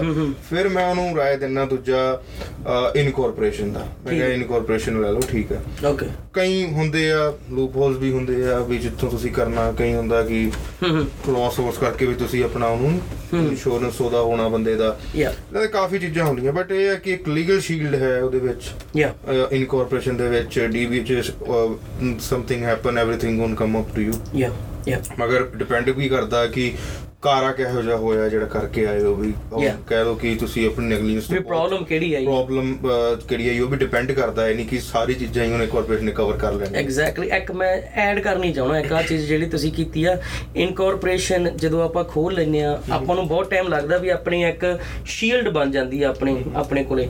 ਪਰ ਉਹ ਸ਼ੀਲਡ ਉਹਨਾਂ ਟਾਈਮ ਹੀ ਆ ਜਿੰਨਾ ਟਾਈਮ ਵੀ ਜਿਹੜੇ ਤੁਸੀਂ ਤੁਹਾਡੇ ਖਰਚੇ ਆ ਕਾਰਪੋਰੇਸ਼ਨ ਦੇ ਤੁਸੀਂ ਉਹ ਆ, ਉਹਦੇ ਵਿੱਚੋਂ ਕੋਈ ਪਰਸਨਲ ਖਰਚਾ ਨਹੀਂ ਕਰ Personal ਰਹੇ ਖਰਚਾ। ਜਿੱਦਣ ਤੁਸੀਂ ਜੇ ਤੁਹਾਡੀ ਟਰੱਕਿੰਗ ਕੰਪਨੀ ਆ ਕਾਰਪੋਰੇਸ਼ਨ ਆ ਜਿੱਦਣ ਤੁਸੀਂ ਆਪਦੇ ਟਰੱਕਿੰਗ ਕੰਪਨੀ ਵਾਲੇ ਡੈਬਿਟ ਕਾਰਡ ਦੇ ਨਾਲ ਕੋਈ ਘਰ ਵਾਸਤੇ ਸਮਾਨ ਚੀਜ਼ ਲੈ ਆਂਦੀ ਉਦੋਂ ਹੀ ਉਹ ਪਰਦਾ ਚੱਕਿਆ ਜਾਂਦਾ। ਉਹ ਸੋ ਚੱਕਿਆ ਦੈਟਸ ਜਾਂਦਾ। ਵੈਰੀ ਇੰਪੋਰਟੈਂਟ ਉਹ ਵੀ ਇੰਪੋਰਟੈਂਟ ਹੈ ਜੋ ਉਹ ਤੋਂ ਇੱਕ ਅਕਾਊਂਟਿੰਗ ਦਾ ਇੱਕ ਕੰਮ ਅਕਾਊਂਟਿੰਗ ਦਾ ਪਾਰਟ ਹੋ ਗਿਆ. ਉਹ ਤਾਂ ਮੈਂ ਸਮਝਦਾ ਕਿ ਇੱਕ ਕੰਮ ਆਪਾਂ ਹੁਣ ਲੇਟਰ ਔਨ ਅਕਾਊਂਟੈਂਟ ਨੂੰ ਵੀ ਇੱਕ ਨੂੰ ਲੈ ਕੇ ਆਵਾਂਗੇ ਸੀ ਜੀ, ਜੀ, ਬਿਲਕੁਲ। ਜਿਨ੍ਹਾਂ ਤੋਂ ਇਹ ਚੀਜ਼ ਇਹ ਸਵਾਲ ਮੈਂ ਆਪਾਂ Clarify ਕਰਾਵਾਂਗੇ। ਸੇਵਰ ਕਰਕੇ ਵੀ ਇਹਦੇ ਬਾਰੇ ਕਲੀਅਰਫਾਈ ਕਰੀਏ ਹਾਂ ਪੂਰਾ ਹਾਂ ਬਿਲਕੁਲ ਬਿਲਕੁਲ ਔਰ ਸਭ ਤੋਂ ਬੜੀ ਜਿਹੜੀ ਦਿੱਕਤ ਹੁਣ ਅੱਗੇ ਆਣ ਖੜੀ ਹੁੰਦੀ ਆ ਉਹ ਇਹ ਹੁੰਦੀ ਹੈ ਕਿ ਮੇਰੇ ਕੋਲ ਆਂਦੇ ਆ ਬੰਦੇ ਤੇ ਕਹਿੰਦੇ ਆ ਕਿ ਭਾਜੀ ਕੀ ਇਨਕੋਰਪੋਰੇਸ਼ਨ ਖੋਲਤੀ ਆ ਹਮ। ਜਾਂ ਆਊਟ ਆਫ ਸਟੇਟ ਆ ਤਾਂ ਸਾਡਾ ਲਾਇਸੈਂਸ ਤੇ ਤੁਸੀਂ ਵੀ ਕਿਦਾਂ ਆਪਾਂ ਇੱਥੇ ਇੰਸ਼ੋਰੈਂਸ ਲੈ ਪਾਵਾਂਗੇ ਹਮ। ਉਹਦਾ ਵੀ ਸੋਲੂਸ਼ਨ ਹੈ ਬਟ ਬਿਗੇਸਟ ਥਿੰਗ ਸਭ ਕੁਝ ਹੋ ਜਾਂਦਾ ਜਿਹੜਾ ਐਡਮਿਨਿਸਟ੍ਰੇਸ਼ਨ ਪਾਰਟ ਹੈ ਇੰਸ਼ੋਰੈਂਸ ਉਹ ਹੋ ਜਾਂਦੀ ਹੈ। ਆਰਾਮ ਨਾਲ ਇਦਾਂ ਦੀ ਕੋਈ ਦਿੱਕਤ ਨਹੀਂ ਹੁੰਦੀ ਕਾਫੀ ਇੱਥੇ ਆਪਣੇ ਏਜੰਟ ਹੈਗੇ ਚੱਕ ਜਿਹੜੇ ਚੰਗੇ ਨੇ ਉਹ। ਕਰ ਦਿੰਦੇ ਆ ਵੀ. ਕਿਉਂਕਿ ਉਹ ਵੀ ਇਦਾਂ ਨਹੀਂ ਹੈ ਕੋਈ ਕੋਈ ਉਦਾਂ ਕਰ ਰਹੇ ਆ yeah. ਬਾਈ ਲਾਅ ਕੋਈ ਕੰਪਨੀਆਂ ਦੇਣੀਆਂ ਕੋਈ ਨਹੀਂ ਦੇਣੀਆਂ ਜੋ. ਦੇਣੀਆਂ ਉਹਨਾਂ ਕਈ ਨੂੰ ਰੱਖ ਮਹਿੰਗੀਆਂ। ਦੇ ਦਿੰਦੀਆਂ, ਕਈ ਕਈ ਮਹਿੰਗੀਆਂ ਕਈ? ਸਸਤੀ ਦੇ ਦਿੰਦੀਆਂ। ਉਦਾਂ ਚੱਲ ਪੈਂਦਾ ਫਿਰ ਉਸ ਤੋਂ ਬਾਅਦ ਸਭ ਤੋਂ ਜ਼ਿਆਦਾ ਪਾਰਟ ਆਂਦਾ ਆਪਰੇਸ਼ਨਲ ਪਾਰਟ ਤੁਸੀਂ ਆਪਣੇ ਕੰਪਨੀ ਦੇ ਆਪਰੇਸ਼ਨਸ ਕਿਦਾਂ ਚਲਾ ਰਹੇ ਹੋ ਜੀ ਉਹਦੇ ਵਿੱਚ ਮੈਂ ਕਹਿਣਾ ਕਿ ਤੁਸੀਂ ਸਭ ਤੋਂ ਪਹਿਲਾਂ ਤਾਂ ਆਪਣਾ ਡਰਗ ਟੈਸਟਿੰਗ ਦਾ ਆਪਣੀ ਡਰਾਈਵਰ ਫਾਈਲਸ ਓਕੇ ਰੱਖੋ। ਸਾਰੀ ਅਪ ਟੂ ਡੇਟ ਰੱਖੋ ਕਾਰਪੋਰੇਸ਼ਨ ਹੈ ਤੇ ਪੁੱਲ ਨੋਟਿਸ। ਤੇ ਡੀਬੀਓ ਤੇ ਇੱਕ ਬੰਦਾ ਉਹਨੂੰ ਉਹਨਾਂ ਨੂੰ ਪੁੱਲ ਨੋਟਿਸ ਲੈਣ ਦੀ ਲੋੜ ਨਹੀਂ ਆ। ਜੇ ਖੋਰ ਉਹਨੇ ਹਾਇਰ ਕੀਤਾ ਪੁੱਲ ਨੋਟਿਸ ਤਦ ਲੈਣ ਦੀ ਲੋੜ ਹੈ ਠੀਕ ਹੈ ਅਕਾਊਂਟ ਬਣਾਉਣ ਦੀ ਰਿਕੁਐਸਟਰ ਕੋਡ ਲੈ ਕੇ ਪੁੱਲ ਨੋਟਿਸ ਲੈ ਲੈ ਠੀਕ ਹੈ ਤੇ ਕਾਰਪੋਰੇਸ਼ਨ ਵੀ ਆਪਣੇ ਪੁੱਲ ਨੋਟਿਸ ਪੂਰੇ ਅਪ ਟੂ ਡੇਟ ਰੱਖੋ। ਤੇ ਤੁਹਾਡੀ ਕੰਪਨੀ ਦੀ ਪਾਲਿਸੀਜ਼ ਬਣਾ ਕੇ ਰੱਖੋ ਠੀਕ ਹੈ ਵੀ ਡਰਾਈਵਰ ਔਰ ਤੁਹਾਡੀ ਕੀ ਪਾਲਿਸੀਜ਼ ਹੈਗੀਆਂ ਡਰਾਈਵਰ ਦੀ ਕੀ ਕੀ ਵੈਲਿਊਜ਼ ਹੈ ਕੀ ਕੀ ਉਹ ਹਰ ਇੱਕ ਦੀ ਪੋਲ- ਹਰ ਕੰਪਨੀ ਦੀ ਆਪਣੀ ਅੱਡ ਅੱਡ ਕਸਟਮਾਈਜ਼ ਹੁੰਦੀ ਹੈ ਪਾਲਿਸੀ ਹੋਣੀ ਚਾਹੀਦੀ ਹੈ ਗੂਗਲ ਤੇ ਵੀ ਪਈਆਂ ਨੇ Yeah. ਬਟ ਮੈਂ ਇਹ ਰეკਮੈਂਡ ਹਾਈਲੀ ਕਰਦਾ ਕਿ ਹਰ ਕੰਪਨੀ ਦੀ ਕਸਟਮਾਈਜ਼ ਆਪਣੀ ਬਣਾ ਕੇ ਰੱਖੋ ਦੂਜੀ ਗੱਲ ਮੈਨੂੰ ਇਦਾਂ ਲੱਗਦਾ ਵੀ ਜਦੋਂ ਆਪਾਂ ਪਾਲਿਸੀ ਜਦੋਂ ਆਪਾਂ ਕਹਿੰਦੇ ਆ ਵੀ ਪਾਲਿਸੀ ਬਣਾਓ ਇੱਕ ਕਈ ਵਾਰੀ ਆਪਣਾ ਆਪਣਾ ਬੰਦਾ ਗੱਲ ਸੁਣ ਕੇ ਡਰ ਜਾਂਦਾ ਵੀ ਯਾਰ ਪਾਲਿਸੀ। ਮੈਂ ਕਿਵੇਂ ਲਿਖੂੰਗਾ ਮੇਰੇ ਕੋਲ ਤਾਂ ਇੱਕ ਟਰੱਕ ਆ ਰਾਈਟ। ਪਾਲਿਸੀ ਦਾ ਮੈਂ ਇਹ ਗੱਲ ਕਲੀਅਰ ਕਰਨੀ ਚਾਹਣਾ ਜਦੋਂ ਆਪਾਂ ਗੱਲ ਕਹਿੰਦੇ ਆ ਪਾਲਿਸੀ ਲਿਖੋ that ਜਸਟ ਮੀਨਸ ਵੀ ਤੁਸੀਂ ਇੱਕ ਕਾਗਜ਼ ਲੈ ਕੇ ਪ੍ਰਿੰਟ ਕਰਕੇ ਜਿਹਦੇ ਉੱਤੇ ਤੁਹਾਡਾ ਲੋਗੋ ਲਿਖਿਆ ਹੋਇਆ ਤੇ ਤੁਹਾਡਾ ਨਾਮ। ਨਿਸ਼ਾਨ ਲਿਖਿਆ ਹੋਇਆ ਤੇ ਥੱਲੇ ਤੁਸੀਂ ਪਾਲਿਸੀ ਜਿਵੇਂ ਹੁਣ ਆਪਾਂ ਜੇ ਗੱਲ ਕਰ ਲਈਏ ਵੀ ELD ਦੀ ਪਾਲਿਸੀ ਇੱਕ ਬਣਾਉਣ ਵਾਲੀ ਗੱਲ ਹੁੰਦੀ। ਆ ਵੀ ਤੁਸੀਂ ਸਿੰਪਲ ਉੱਤੇ ਲਿਖ ਲਓ ਵੀ ELD ਦੀ ਮੇਰੀ ਪਾਲਿਸੀ ਇਹ ਆ ਵੀ ਜਿਹੜੇ ਮੇਰੇ ਡਰਾਈਵਰ ਆ ਉਹ ਪਰਸਨਲ ਯੂਜ਼ ਇੰਨੀ ਚਲਾ ਸਕਦੇ ਆ ਤੇ ਉਹ ਆਹਾ ਇੰਨਾ ਕਰ ਸਕਦੇ ਆ। ਦੋ ਤਿੰਨ ਚੀਜ਼ਾਂ ਹੁੰਦੀਆਂ ਉੱਤੇ ਲਿਖਣ ਵਾਲੀਆਂ। ਤੁਸੀਂ ਇੰਨਾ ਕੁ ਲਿਖ ਕੇ ਤੇ ਥੱਲੇ ਸਾਈਨ ਕਰ ਦੇਣੇ ਇਹ ਪਾਲਿਸੀ। ਹੋ ਗਈ ਆ। ਹਾਂਜੀ ਪਾਲਿਸੀ ਹੋ ਗਈ ਕੰਪਨੀ ਦੀ ਬਟ ਪਾਲਿਸੀ ਹੈ ਕਿ ਜਿਹੜਾ ਸਾਡੀ ਕੰਪਨੀ ਚ ਪਾਲਿਸੀ ਡਿਪਾਰਟਮੈਂਟ ਹੈ ਬਿਲਕੁਲ ਅਸੀਂ ਸੈਪਰੇਟ ਰੱਖਿਆ ਹੋਇਆ। ਹੈ ਜੀ ਜੀ। ਕਈ ਕਹਿੰਦੇ ਇਸ ਚੀਜ਼ 'ਚ ਸਾਨੂੰ ਕਈ ਵਾਰ ਸੁਣਨ ਹੋ ਜਾਂਦੀ ਹੈ ਭਾਜੀ ਇੰਨਾ ਐਕਸਪੈਂਸਿਵ ਕਿਦਾਂ ਹੈ। ਮੈਂ ਇਹ ਕਹਿੰਦਾ ਕਿ ਪਾਲਿਸੀ ਤੁਸੀਂ ਰਾਈਟ ਕਰ ਰਹੇ ਹੋ ਕੰਪਨੀ ਦੀ ਉਹ ਤੁਹਾਡੀ ਚਾਹੇ ਤੁਹਾਡੇ ਇੱਕ ਟਰੱਕ ਹੈ ਜਾਂ 100 ਟਰੱਕ ਹੈ ਜਾਂ ਸਾਰੇ ਅੱਗੇ ਜਾਣੇ ਆ ਤਾਂ ਸਾਰੀ ਉਮਰ ਤੁਹਾਡੀ ਰਹਿਣੀ ਹੈ. ਤੁਹਾਡੀ ਕਸਟਮਾਈਜੇਸ਼ਨ ਦੇ ਹਿਸਾਬ ਨਾਲ ਅਸੀਂ ਇਹਦੇ ਵਿੱਚ ਪਾਇਆ ਹੋਇਆ. ਪਹਿਲਾਂ ਅਸੀਂ ਬਿਠਾ ਕੇ ਕਲਾਇੰਟ ਨੂੰ ਪੁੱਛਦੇ ਹਾਂ ਬਈ ਸੈੱਲ ਫੋਨ ਦਾ ਇਹ ਇਹ ਹੁੰਦਾ ਇਹਦੇ. ਪਾਣੀ ਹੈ ਇਹਦੀ ਪਾਣੀ ਹੈ ਫਿਰ ਉਸ ਤੋਂ ਬਾਅਦ ਉਹਨੂੰ ਇੱਕ ਰਿਜ਼ਲਟ ਦੇਈਦਾ ਹਾਂਜੀ ਤੁਸੀਂ ਇਹ ਪਾਲਿਸੀ ਆਪਣਾ ਜੀ। ਤੁਹਾਡੀ ਤਿਆਰ ਹੋ ਜਾਏਗੀ। ਠੀਕ ਹੈ ਤੇ ਇੱਕ ਜਰਨਲ ਪਾਲਿਸੀ ਹੁੰਦੀ ਹੈ ਅੱਜਕੱਲ ਇੰਸ਼ੋਰੈਂਸ ਵਾਲੇ ਮੰਗ ਲੈਂਦੇ ਜਦੋਂ ਆਪਾਂ ਜ਼ਿਆਦਾ ਟਰੱਕ ਪਾਈਏ ਇੰਸ਼ੋਰੈਂਸ 'ਚ ਕਹਿ ਦਿੰਦੇ ਕਿ ਇੱਕ ਪਾਲਿਸੀ ਬਣਾ ਕੇ ਦਿਓ ਕਿ ਇਹ ਕੀ ਕਰ ਰਿਹਾ ਜਰਨਲ ਪਾਲਿਸੀ ਬਣਾ ਦਿਓ ਕੰਪਨੀ ਦੀ। ਠੀਕ ਉਹ ਜਰਨਲ ਪਾਲਿਸੀ ਵੀ ਬਣ ਜਾਂਦੀ ਹੈ ਕੰਪਨੀ ਦੀ no matter what ਬਟ ਇਹੀ ਮੈਂ ਕਹਿੰਦਾ ਕਿ ਜੇ ਹੁਣ ਆਖਰ ਦਾ ਰਿਜ਼ਲਟ ਮੈਂ ਕਹਿਣਾ ਚਾਹੁੰਦਾ ਹੁਣ ਫੋਰ ਐਗਜ਼ਾਮਪਲ ਆਡਿਟ ਆ ਗਿਆ ਆ ਗਿਆ। ਹੂੰ ਹੂੰ। ਮੈਂ ਕਈ ਬੰਦੇ ਨੂੰ ਦੇਖਦਾ ਭਜੜਾ ਪੈ ਜਾਂਦੀ ਆ ਆਡਿਟ ਆ ਗਿਆ ਆਡਿਟ ਆ ਗਿਆ ਆਡਿਟ ਆ ਗਿਆ ਨੀਂਦ ਨਹੀਂ ਆਉਂਦੀ ਉਹਨੂੰ ਹਫਤਾ। ਬਿਲਕੁਲ ਤੇ ਮੈਂ ਉਹਨਾਂ ਨੂੰ ਜਦੋਂ ਆਂਦੇ ਆ ਕਿ ਭਾਜੀ ਆਡਿਟ ਆ ਗਿਆ ਕੀ ਕਰੀਏ? ਮੈਂ ਉਹਨੂੰ ਇਹ ਕਹਿਣਾ ਮੈਂ ਕਿਹਾ ਅੱਜ ਤੁਸੀਂ ਮੈਂ ਕਿਹਾ ਮੰਨ ਕੇ ਚੱਲੋ ਆਪਣਾ 10 ਦਿਨ ਲਈ ਆਪਣਾ ਕੰਮ ਛੱਡਿਆ ਸਿਰਫ ਇਸੀ ਕੰਮ 'ਚ ਲੱਗੇ ਕਿੰਨਾ ਨੁਕਸਾਨ ਹੋਇਆ। ਮੈਂ ਕਿਹਾ ਹੋਰ ਇਹ ਵੀ ਨਹੀਂ ਪਤਾ ਆਡਿਟ ਦਾ ਕੀ ਬਣਨਾ। ਮੈਂ ਕਿਹਾ ਜੇ ਇਹੀ ਤੁਸੀਂ ਟਾਈਮ ਟੂ ਟਾਈਮ ਮੇਨਟੇਨ ਕਰ ਲੈਂਦੇ ਚੀਜ਼ਾਂ drug test. Driver file pull notice ਰੋ ਮੈਂ ਕਿਹਾ ਇਹ ਚੀਜ਼ ਤੁਹਾਨੂੰ ਇਸ ਟਾਈਮ ਤੁਸੀਂ ਆਰਾਮ ਨਾਲ ਫ੍ਰੀਲੀ ਹੋਣਾ ਸੀਗਾ। ਹਾਂ ਵੀ ਕੋਈ ਗੱਲ ਨਹੀਂ ਕਰੋ ਤੇ ਇਹ ਚੀਜ਼ਾਂ ਕਾਫੀ ਮਾਇਨੇ ਰੱਖਣ ਵਾਲੀਆਂ। ਬਿਲਕੁਲ। ਕਿਉਂਕਿ ਐਫਐਮਸੀਏ ਨੇ ਐਫਐਮਸੀਐਸਏ ਨੇ ਤਾਂ ਆਉਣਾ ਹੀ ਆਉਣਾ। ਆਪਾਂ ਨੂੰ। ਪਤਾ ਉਹ ਪਹਿਲੇ ਸਾਲ ਤਾਂ ਉਹਨਾਂ ਨੇ 100% ਆਉਣਾ ਦੂਜੇ ਤੀਜੇ ਸਾਲ ਵੀ ਆਪਾਂ ਨੂੰ ਪਤਾ ਵੀ ਉਹਨਾਂ ਨੇ ਆਉਣਾ ਹੀ ਆਉਣਾ। ਇੱਕ ਹੋਰ ਪ੍ਰੋਬਲਮ ਜਿਹੜੀ ਬੜੀ ਉੱਠ ਕੇ ਆ ਰਹੀ ਹੈ ਉਹ ਇਹ ਹੈ ਕਿ for example in the case of accident. ਤੁਹਾਨੂੰ ਸਾਈਟੇਸ਼ਨ ਮਿਲ ਜਾਂਦੀ ਤੁਹਾਡੇ ਟਰੱਕ ਨੂੰ। ਤੇ 8 ਘੰਟੇ ਦੇ ਵਿੱਚ ਵਿੱਚ ਤੁਹਾਨੂੰ ਅਲਕੋਹਲ ਟੈਸਟ ਕਰਾਉਣਾ ਚਾਹੀਦਾ ਤੁਹਾਡੇ ਡਰਾਈਵਰ ਜ਼ਰੂਰੀ ਹੈ। ਤੇ 32 ਘੰਟੇ ਦੇ ਵਿੱਚ ਕੰਟਰੋਲ ਸਬਸਟੈਂਸ। ਉਹ ਕਰਾਉਣਾ ਚਾਹੀਦਾ 32 ਦਿਨ ਤੱਕ Yep. ਤੇ ਕਈ ਕਰਾਉਂਦੇ ਨਹੀਂ ਹੈ ਜੇ ਨਹੀਂ ਕਰਾਉਂਦੇ ਉਹਨਾਂ ਨੂੰ ਇੱਕ ਫਿਰ ਆਪਣੇ ਡਰਾਈਵਰ ਤੋਂ ਪੇਪਰ ਲੋ ਵੀ ਕਿਆ ਸਰਕਮਸਟੈਂਸਿਸ ਸੀਗੇ। ਵੀ ਤੁਸੀਂ ਡਰਗ ਟੈਸਟ ਕਰਾਇਆ ਨਹੀਂ ਓਕੇ ਔਰ ਕੋਲ ਟੈਸਟ ਕਰਾਇਆ ਨਹੀਂ ਕਿਹਾ ਸੀਗੇ ਤੇ ਇੱਕ ਪ੍ਰੋਪਰ ਇੱਕ ਤੁਹਾਡੇ ਕੋਲ ਲੌਗ ਹੋਣੀ ਚਾਹੀਦੀ ਆ। ਕਿ ਤੁਸੀਂ ਕੀ ਗੱਲ ਕੀਤੀ ਠੀਕ ਹੈ ਬਈ ਤੁਹਾਡੀ ਉਹਦੇ ਵਿੱਚ ਕਿਆ ਕਨਵਰਸੇਸ਼ਨ ਹੋਈ ਕਿਸ ਕਿਸ ਵੇ ਨਾਲ ਕਨਵਰਸੇਸ਼ਨ ਹੋਈ ਡਾਕੂਮੈਂਟੇਸ਼ਨ ਹੋਣੀ ਚਾਹੀਦੀ ਆ ਡਾਕੂਮੈਂਟੇਸ਼ਨ ਉਹਦੇ ਨਾਲ ਉਹ ਸੈਟੀਸਫਾਈਡ ਹੋ ਜਾਂਦੇ ਆ ਬਟ। ਨਾਟ ਰੀਅਲੀ ਬਟ ਉਹ ਕਹਿੰਦੇ ਕਿ ਹੈਵ ਟੂ ਹੈਵ ਇਹ ਕਰਨਾ ਚਾਹੀਦਾ ਜੇ ਆਪਾਂ ਫਿਰ ਵੀ ਰਿਕਾਰਡ ਰੱਖਦੇ ਆ ਉਹ ਚਲੋ ਜੇ ਜੈਨੂਇਨ ਹੈ ਈਮੇਲ ਦਾ ਜਿੱਦਾਂ ਫੋਰ ਐਗਜ਼ਾਮਪਲ। ਜਾਂ ਕੋਈ ਫੋਨ ਕਨਵਰਸੇਸ਼ਨ ਹੈ ਮੈਸੇਜ ਕਨਵਰਸੇਸ਼ਨ ਹੂੰ। ਉਹ ਰੱਖ ਲਓ. ਜਾਣ ਲਈ ਵੀ ਅਸੀਂ ਕੀਤੀ ਸੀ ਬਿਲਕੁਲ ਬਿਲਕੁਲ ਬਿਲਕੁਲ ਬਿਲਕੁਲ ਸੋ ਇਹ ਇਹ ਤਾਂ ਹੋ ਗਿਆ ਵੀ ਜੇ ਯੂ نو ਵੀ ਬੰਦੇ ਨੇ ਨਵੀਂ ਟਰੱਕਿੰਗ ਕੰਪਨੀ ਖੋਲਣੀ ਆ ਥੋੜਾ ਬਹੁਤੀ ਇਨਫੋਰਮੇਸ਼ਨ ਹੈਗੀ ਆ ਤੇ ਇੱਕ ਮੈਂ ਗੱਲ ਕਰਨੀ ਚਾਹੂੰਗਾ ਈਐਲਡੀ ਵਾਲੇ ਪਾਸੇ ਥੋੜੀ ਜੀ ਐਗਰੀਕਲਚਰ ਐਗਜ਼ੈਂਪਸ਼ਨ ਦੀ। ਹਾਂਜੀ ਇਹ ਗੱਲ ਬੜੀ ਉੱਠ ਕੇ ਆ ਰਹੀ ਹੈ agriculture exemption or short haul ਜਿਹੜੀ ਐਗਜ਼ੈਂਪਸ਼ਨ ਹੂੰ। ਇਹਨਾਂ ਦੀ। ਕਾਫੀ ਬੰਦੇ ਇਸ ਚੀਜ਼ ਦੇ ਕੁਐਸਚਨ ਪੁੱਛ ਰਹੇ ਆ ਵੀ ਇਹਦੇ ਵਿੱਚ ਕੀ ਹੋ ਸਕਦਾ? ਕਈ ਕਹਿੰਦੇ ਕਿ ਓਨਲੀ ਕੈਲੀਫੋਰਨ ਕਿਉਂਕਿ ਐਗਰੀਕਲਚਰ ਅਗਰ ਬੇਸਡ ਆ ਉਹ ਕੈਲੀਫੋਰਨੀਆ ਦੇ ਵਿੱਚ ਦੇ ਵਿੱਚ ਵਿੱਚ ਆਪਣੇ ਚਲਾ ਰਹੇ ਆ। ਤੇ ਉਹ ਉਹ ਵੀ ਕਈ ਵਾਰ ਮੈਨੂੰ ਕੁਐਸਚਨ ਪੁੱਛਦੇ ਆ ਵੀ ਭਾਜੀ ਇਹ ਸਾਨੂੰ ਈਅਰਲੀ ਲਾਣੀ ਪੈਣੀ ਆ।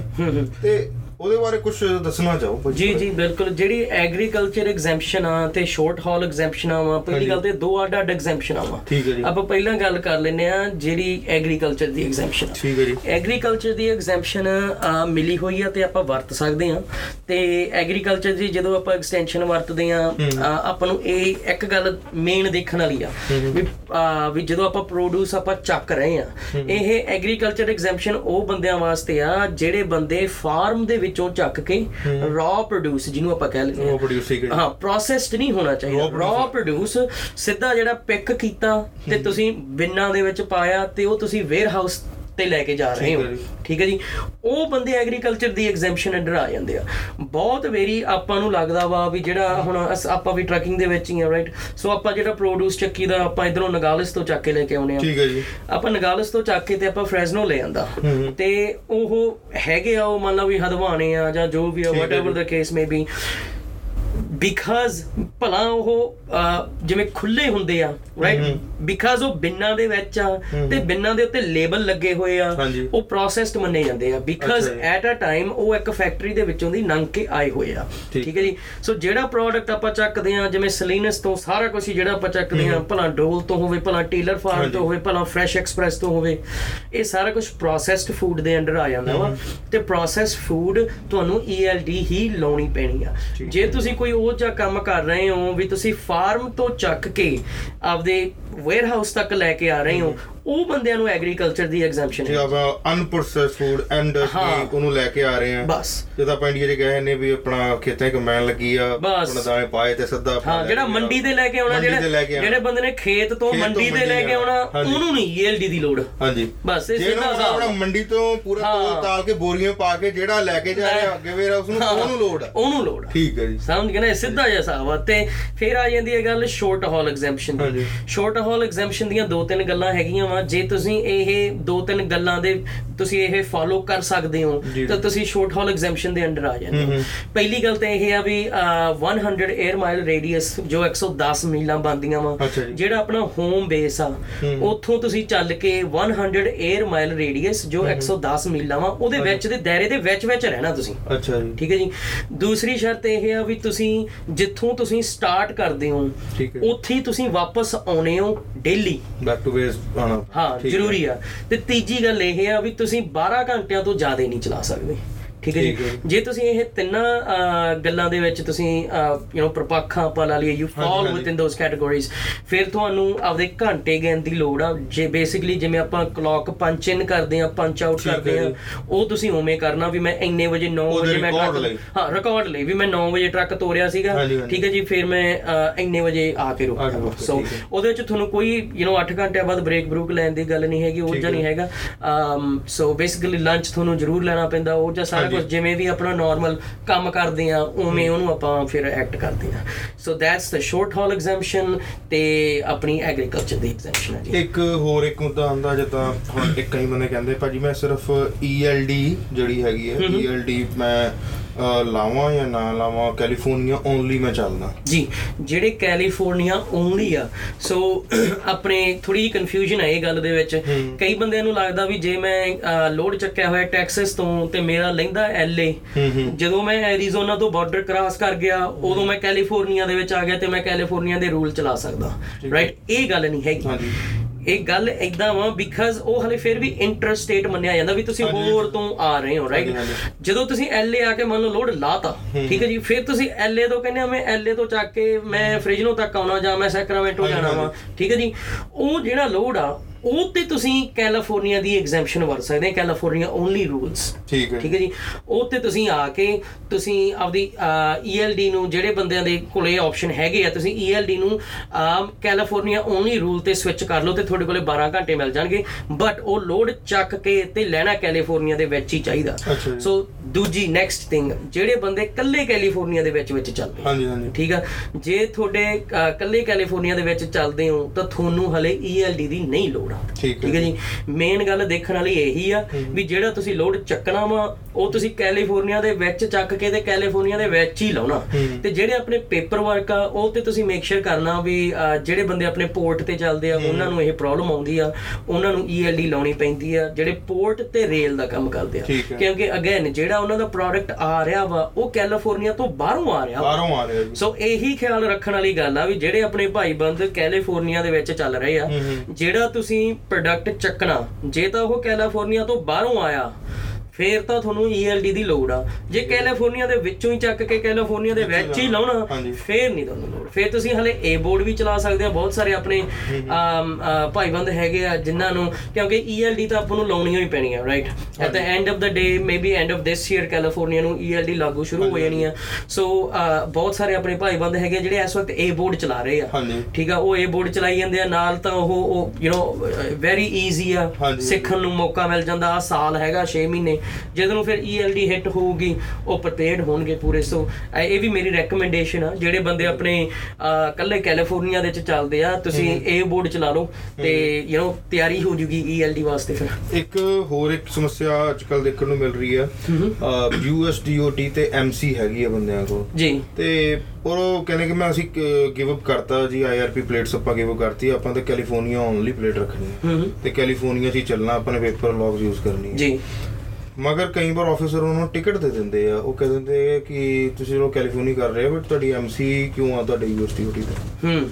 ਅੱਜ ਕੱਲ ਉਹ ਬੜੀ ਦਿੱਕਤ ਆ ਰਹੀ ਹੈ। ਪ੍ਰੋਬਲਮ ਆ ਰਹੀ ਆ ਰਹੀ ਹੈ ਤੇ ਉਹ ਫਿਰ ਕਿਆ ਹੁੰਦਾ? ਕਿ ਜੇ ਉਹ ਐਮਸੀ ਦੇ ਉੱਪਰ ਉਹਨਾਂ ਲਿਆ ਨਹੀਂ ਹੁੰਦਾ ਇੰਸ਼ੋਰੈਂਸ ਓਨਲੀ ਫਿਰ ਐਮਸੀ ਇਨਐਕਟਿਵ ਹੋ ਜਾਂਦੀ ਹੈ। ਠੀਕ ਹੈ ਜੀ ਇਨਐਕਟਿਵ ਹੋਈ ਹੁੰਦੀ ਆ ਤੇ ਐਮਸੀ ਇਨਐਕਟਿਵ ਹੈਗਾ ਤੇ ਇੰਸ਼ੋਰੈਂਸ ਐਮਸੀ 65 ਤਾਂ ਭੇਜਿਆ ਆ ਪਰ ਐਕਚੁਅਲ ਚ ਥਿੰਗ ਇਹ ਹੈ ਕਿ ਉੱਥੇ ਉਹਨੂੰ ਇਨਐਕਟਿਵ ਸ਼ੋ ਹੋ ਰਹੀ ਹੈ। ਉਹ ਬੰਦਿਆਂ ਦਾ ਅੱਜਕੱਲ ਬੜੀ ਦਿੱਕਤ ਆ ਰਹੀ ਹੈ ਉਹਨੂੰ ਟਿਕਟ ਬ੍ਰਾਈਟ ਮਿਲ ਜਾਂਦੀ ਤੁਸੀਂ ਤੁਸੀਂ ਕੀ ਰეკਮੈਂਡ ਕਰਦੇ ਆ ਵੀ ਜਿਹੜੇ ਬੰਦੇ ਆਪਣੇ ਚੱਲ ਪਹਿਲਾਂ ਲੌਂਗ ਤੇ ਚੱਲਦੇ ਸੀਗੇ ਤੇ ਹੁਣ ਟ੍ਰਾਂਸਫਰ ਹੋ ਕੇ ਕਹਿੰਦੇ ਅਸੀਂ ਲੋਕਲ ਚੱਲਣਾ ਵਾ ਰਾਈਟ ਉਹਨਾਂ ਨੂੰ ਤੁਸੀਂ ਫਿਰ ਇਹ ਰეკਮੈਂਡ ਕਰਦੇ ਵੀ ਤੁਸੀਂ ਐਮਸੀ ਆਪਦੇ ਟਰੱਕ ਤੋਂ ਲਾ ਹੀ ਦਿਓ। ਲਾ ਦਿਓ ਤੇ ਗਿਵ ਅਪ ਕਰ ਦੋ। ਤੇ ਗਿਵ ਅਪ ਕਰ ਪੈਂਦੀ। ਇਹ ਵੀ ਗੱਲ ਬਹੁਤ ਜ਼ਰੂਰੀ ਆ ਵੀ ਉਹਨੂੰ ਗਿਵ ਅਪ ਕਰਨਾ ਤੁਹਾਨੂੰ ਗਿਵ ਅਪ ਕਰਨ ਦਾ ਕੀ ਪ੍ਰੋਸੀਜਰ ਆ ਮੜਾ ਜਿਹਾ Procedure ਇਹ ਹੈ ਦੱਸੋ ਕਿ ਉਹ ਲਿਖ ਕੇ ਦੇ ਦੇਣ ਨੋਟਰੀ ਕਰਾ ਕੇ ਵੀ ਅਸੀਂ ਆਪਣੀ ਐਮਸੀ ਦੇਣ ਅਹ, ਕਰਨਾ ਚਾਹੁੰਦੇ ਆ ਤੇ ਅਸੀਂ ਨਹੀਂ ਨੋ ਲੋਂਗਰ ਰੱਖਣੀ। ਤੇ ਇਹਨੂੰ ਟੋਟਲੀ ਡਿਸਮਿਸ ਸੌਰੀ ਬੇਸਿਕਲੀ ਇਹਨੂੰ ਐਕਟਿਵ Dissolve ਕਰ ਦਿਓ। ਡਿਸੋਲਵ ਕਰ ਹੈ। ਤੇ ਉਹ ਕਰ ਦਿੰਦੇ ਆ। ਬਟ ਜੇ ਲੇਟਰ ਔਨ ਤੁਸੀਂ ਕੀਤਾ ਵੀ ਕਿਹਾ ਕਿ ਚਲੋ ਠੀਕ ਹੈ ਲੇਟਰ ਔਨ ਮੈਂ ਦੁਬਾਰਾ ਇਹਨੂੰ ਔਨ ਕਰ ਲਾਂ ਦੈਨ ਤੁਹਾਨੂੰ 300 ਡਾਲਰ ਜੋ ਐਮਸੀ ਐਕਟੀਵੇਸ਼ਨ ਦੇ ਉਹ ਦੇਣੇ ਪੈਂਦੇ ਪੂਰੇ ਪੈਸੇ। ਫਿਰ ਉਹੀ ਐਮਸੀ ਨੰਬਰ ਤੁਹਾਨੂੰ ਮਿਲ ਦੁਬਾਰੇ ਫੇਰ ਮਿਲ ਉਹੀ ਵਾਲਾ ਐਕਟੀਵੇਟ ਹੋ ਜਾਂਦਾ ਤੇ ਦੂਜੀ ਗੱਲ ਇਹ ਰਹਿੰਦੀ ਹੈ ਦੇ ਉੱਪਰ ਕਿ ਹਲ ਮੇਰੇ ਹਾਂ ਕੱਲ ਦੀ ਗੱਲ ਹੈਗੀ ਆ ਇੱਕ ਬੰਦੇ ਆਪਣੇ ਹੈਗੇ ਆ ਰਿਵਰਡੇਲ ਤੋਂ ਆਏ ਤੇ ਸਾਨੂੰ ਕਹਿੰਦੇ ਕਿ ਮੈਨੂੰ ਟਿਕਟ ਮਿਲ ਗਈ। ਤੇ ਮੈਂ ਉਹਨੂੰ ਕਿਹਾ ਵੀ ਟਿਕਟ ਮਿਲ ਗਈ ਕੀ ਰੀਜ਼ਨ ਸੀਗੇ? ਪੇਪਰ ਵਰਕ ਚੈੱਕ ਕੀਤੇ ਇੰਸ਼ੋਰੈਂਸ ਵੀ ਸੀਗਾ ਬਟ ਜਦ ਆਪਾਂ ਨੇ ਸੇਫਰ ਦੇਖਿਆ ਨੋਟ ਆਥੋਰਾਈਜ਼ ਤੇ ਸਮਝ ਗਏ ਕਿ ਇਹਦੀ ਐਮਸੀ ਆ। ਅੱਛਾ। ਆਫੀਸਰ ਨੇ ਕੋਈ ਕੁਐਸਚਨ ਨਹੀਂ ਕੋਈ ਪੁੱਛਿਆ ਨਹੀਂ ਉਹ ਨਹੀਂ ਉਹਨੇ ਕਿਹਾ ਵੀ ਤੇਰੀ ਤਾਂ ਇਨਐਕਟਿਵ ਹੋਈ ਹੋਈ ਆ। ਉਹ ਜਾ ਕੇ ਟਿਕਟ ਦੇਤੀ ਵੀ ਇਨਐਕਟਿਵ ਚਲਾ ਰਿਹਾ ਵੀ ਇਸ ਪਰ ਛੱਡ ਰਿਹਾ ਜਾ ਕੇ ਆਪਣਾ ਪਹਿਲਾਂ ਇਹਨੂੰ ਐਕਟੀਵੇਟ ਕਰਾ। ਠੀਕ ਹੈ ਠੀਕ। ਉਹ ਐਮਸੀ ਕਿੱਥੋਂ ਐਕਟੀਵੇਟ ਕਰਾਇਆ ਜਦ ਇੰਸ਼ੋਰੈਂਸ ਨਹੀਂ ਇੰਸ਼ੋਰੈਂਸ ਤਾਂ ਡੀਓਟੀ ਤੇ ਲਿਆ ਬਿਲਕੁਲ ਬਿਲਕੁਲ ਉਹ। ਕਾਫੀ ਫਿਰ ਕਲੈਪਸ ਹੋ ਜਾਂਦਾ। ਮੈਂ ਇਹ ਕਹਿੰਦਾ ਕਿ ਕੰਫਿਊਜ਼ਨ ਨਾ ਕ੍ਰੀਏਟ ਹੋਏ ਐਮਸੀ ਨੂੰ ਡਿਸੋਲਵ ਕਰ ਦਿਓ। ਉਸ ਤੋਂ ਬਾਅਦ ਤੁਸੀਂ ਆਪਣਾ ਜਿੱਦਾਂ ਤੁਸੀਂ ਲਾਣਾ ਕੈਲੀਫੋਰਨੀਆ ਵਾਲੀ ਚਲਾਈ ਚੱਲੋ ਬਾਅਦ ਚ ਜੇ ਤੁਸੀਂ ਪੋਰਸ਼ਨ ਲੈਣੀ ਹੋਏਗੀ ਤੇ ਪੋਰਸ਼ਨ ਪਲੇਟ ਦਾ ਵੀ ਰੂਲ ਹੁੰਦਾ ਕਿ ਟੂ ਔਰ ਮੋਰ ਸਟੇਟਸ ਠੀਕ ਹੈ। ਕਈ ਹੋ ਜਾਂਦਾ ਕਈ ਕਹਿੰਦੇ ਆ ਕਿ ਭਾਜੀ ਅਸੀਂ ਜਾਣਾ ਕੈਲੀਫੋਰਨੀਆ ਪਰ ਇੱਕ ਅੱਧਾ ਕਿਹੜਾ ਸਾਨੂੰ ਨਵਾਡਾ Arizona ਦਾ ਵੀ ਲਾਉਣਾ, Arizona ਨਵਾਡਾ ਦਾ ਵੀ ਲਾਉਣਾ, ਹਾਂ। ਇਨ ਦੈਟ ਕੇਸ ਉਹਨਾਂ ਨੂੰ ਯਾਦ ਰੱਖਣਾ ਚਾਹੀਦਾ ਕਿ ਉਹ ਕੈਲੀਫੋਰਨੀਆ ਦੇ 25% ਤੋਂ ਵੱਧ ਜਾਂਦੇ ਆ ਡਰਾਈਵ ਕਰਦੇ ਆ ਉਹਨਾਂ ਦੀ ਫਿਰ ਪਲੇਟ ਵੀ ਬਹੁਤ ਮਹਿੰਗੀ ਆਉਂਦੀ ਹੈ ਓ ਠੀਕ ਹੈ ਹਾਂਜੀ ਕਈ ਕਈਆਂ ਦੀ ਜਿਹੜੀ ਰੀਸੈਂਟਲੀ ਮੈਂ ਦੇਖੀ ਹੈ ਕਈਆਂ ਦੀ 3-3000 ਡਾਲਰ ਤੱਕ ਵੀ ਪਹੁੰਚੀ ਹੋਈ ਹੈ ਓ ਵਾਓ। ਪਲੇਟ ਕਿਉਂਕਿ ਉਹ ਕੈਲੀਫੋਰਨੀਆ ਬਹੁਤ ਜ਼ਿਆਦਾ ਚੱਲੇ ਹੋਏ ਆ। ਬਾਹਰਲੀ ਸਟੇਟ ਚ ਮੰਨ ਕੇ ਫੋਰ ਐਗਜ਼ਾਮਪਲ ਮੈਂ 100 ਦਾ ਇੱਕ ਲੈ ਲੈਣਾ 100 ਚੋਂ 70 ਕੈਲੀਫੋਰਨੀਆ ਚੱਲੇ ਹੋਏ ਆ ਤੇ 30 ਬਾਹਰ ਚੱਲੇ ਆ। ਉਸਲੀ ਪਲੇਟ ਗੋਣਾ ਵੀ ਠੀਕ ਹੈ ਠੀਕ ਹੈ ਠੀਕ ਹੈ ਹੈ। ਬਹੁਤ ਮਹਿੰਗੀ ਆਂਦੀ ਹੈ ਫ਼ਰਕ ਪੈ ਗਿਆ ਬਹੁਤ ਫ਼ਰਕ ਪੈ ਜਾਂਦੇ। ਛੋਟੀ ਛੋਟੀ ਚੀਜ਼ਾਂ ਨੇ ਜਿਵੇਂ ਆ ਕਰ ਲਈਏ ਇਹਨੂੰ ਪ੍ਰੀਕਾਸ਼ਨ ਲੈ ਲਈਏ। ਟੋਟ ਇਹ ਕਹਿੰਦੇ ਜਦੋਂ ਹੁਣ ELD ਆ ਕਿ ਅਸੀਂ ਹੁਣ ਇਹ ਚੀਜ਼ ਹੈ ਕਿ ਜਿੱਦਾਂ ਹੁਣ ਤੁਹਾਡੇ ਔਰ ਮੇਰੇ ਵਿੱਚ ਕੋਲੈਬੋਰੇਸ਼ਨ ਹੈ ਹਰ ਚੀਜ਼ ਦੀ। ਕੋਈ ਵੀ ਕੁਐਸਚਨ ਆਉਂਦਾ ਮੈਂ ਤਾਂ ਇਹੀ ਕਹਿੰਦਾ ਕਿ ਆਪਣੇ ਸਾਰੇ ਸਰੋਤਿਆਂ ਨੂੰ ਵੀ ਤੁਸੀਂ ਆਓ ਪੁੱਛੋ ਅਸੀਂ ਬੈਠੇ ਤੁਹਾਡੀ ਹੈਲਪ ਲਈ ਜਾਾਂਗੇ.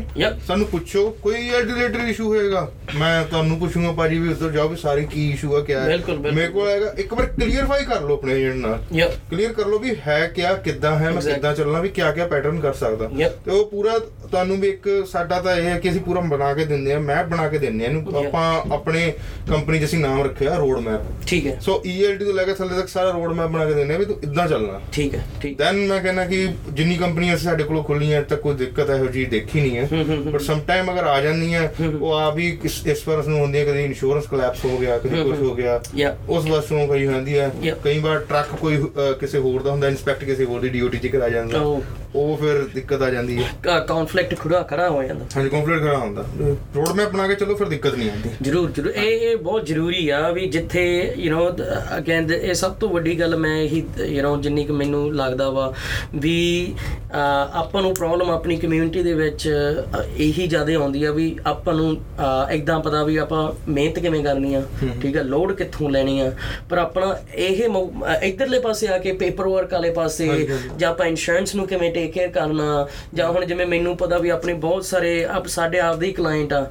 ਜਿਹੜੇ ਪਹਿਲਾਂ ਯੂ نو ਕ੍ਰਾਸ ਕੰਟਰੀ ਚੱਲਦੇ ਸੀਗੇ ਹੁਣ ਉਹਨਾਂ ਨੇ ਸਵਿਚ ਓਵਰ ਕਰਕੇ ਉਹ ਕਹਿੰਦੇ ਅਸੀਂ ਲੋਕਲ ਚੱਲਣਾ ਭਾਈ ਇਹ ਬੋਰਡ ਚਲਾ ਦਿਓ ਰਾਈਟ ਹੁਣ ਜਿਵੇਂ ਤੂੰ ਗੱਲ ਕਰਦਾ ਲਾਟ ਟਾਈਮਸ ਉਹ ਬੰਦਿਆਂ ਨੇ ਇਹ ਡਿਸੀਜਨ ਲੈ ਲਿਆ ਵੀ ਅਸੀਂ ਛੱਡ ਕੇ ਲੌਂਗ ਨੂੰ ਅਸੀਂ ਲੋਕਲ ਤੇ ਆ ਜਾਣਾ।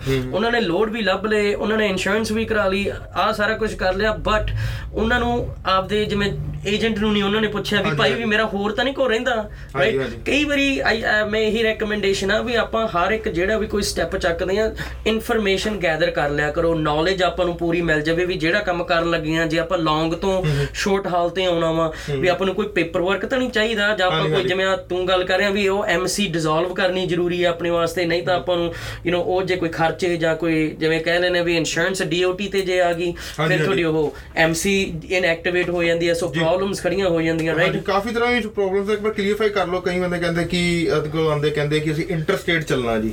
ਅਸੀਂ ਕਹਿੰਦੇ ਮੈਂ ਕੈਲੀਫੋਰਨੀਆ ਤੋਂ ਕੈਲੀਫੋਰਨੀਆ ਤਾਂ ਨਹੀਂ ਜਾਣਾ। ਨਹੀਂ ਜੀ ਅਸੀਂ ਇੰਟਰਸਟੇਟ ਜਾਣਾ। ਦੈਨ ਸਮ ਟਾਈਮ ਦੇ ਕਾਲ ਬੈਕ ਐਂਡ ਦੇ ਸੇ ਲਾਈਕ ਸਾਨੂੰ ਟਿਕਟ ਮਿਲ ਗਈ ਸਕੇਲ ਤੇ ਖੜਿਆ ਕੀਤਾ ਹੋਇਆ ਸਾਨੂੰ ਇੱਥੇ।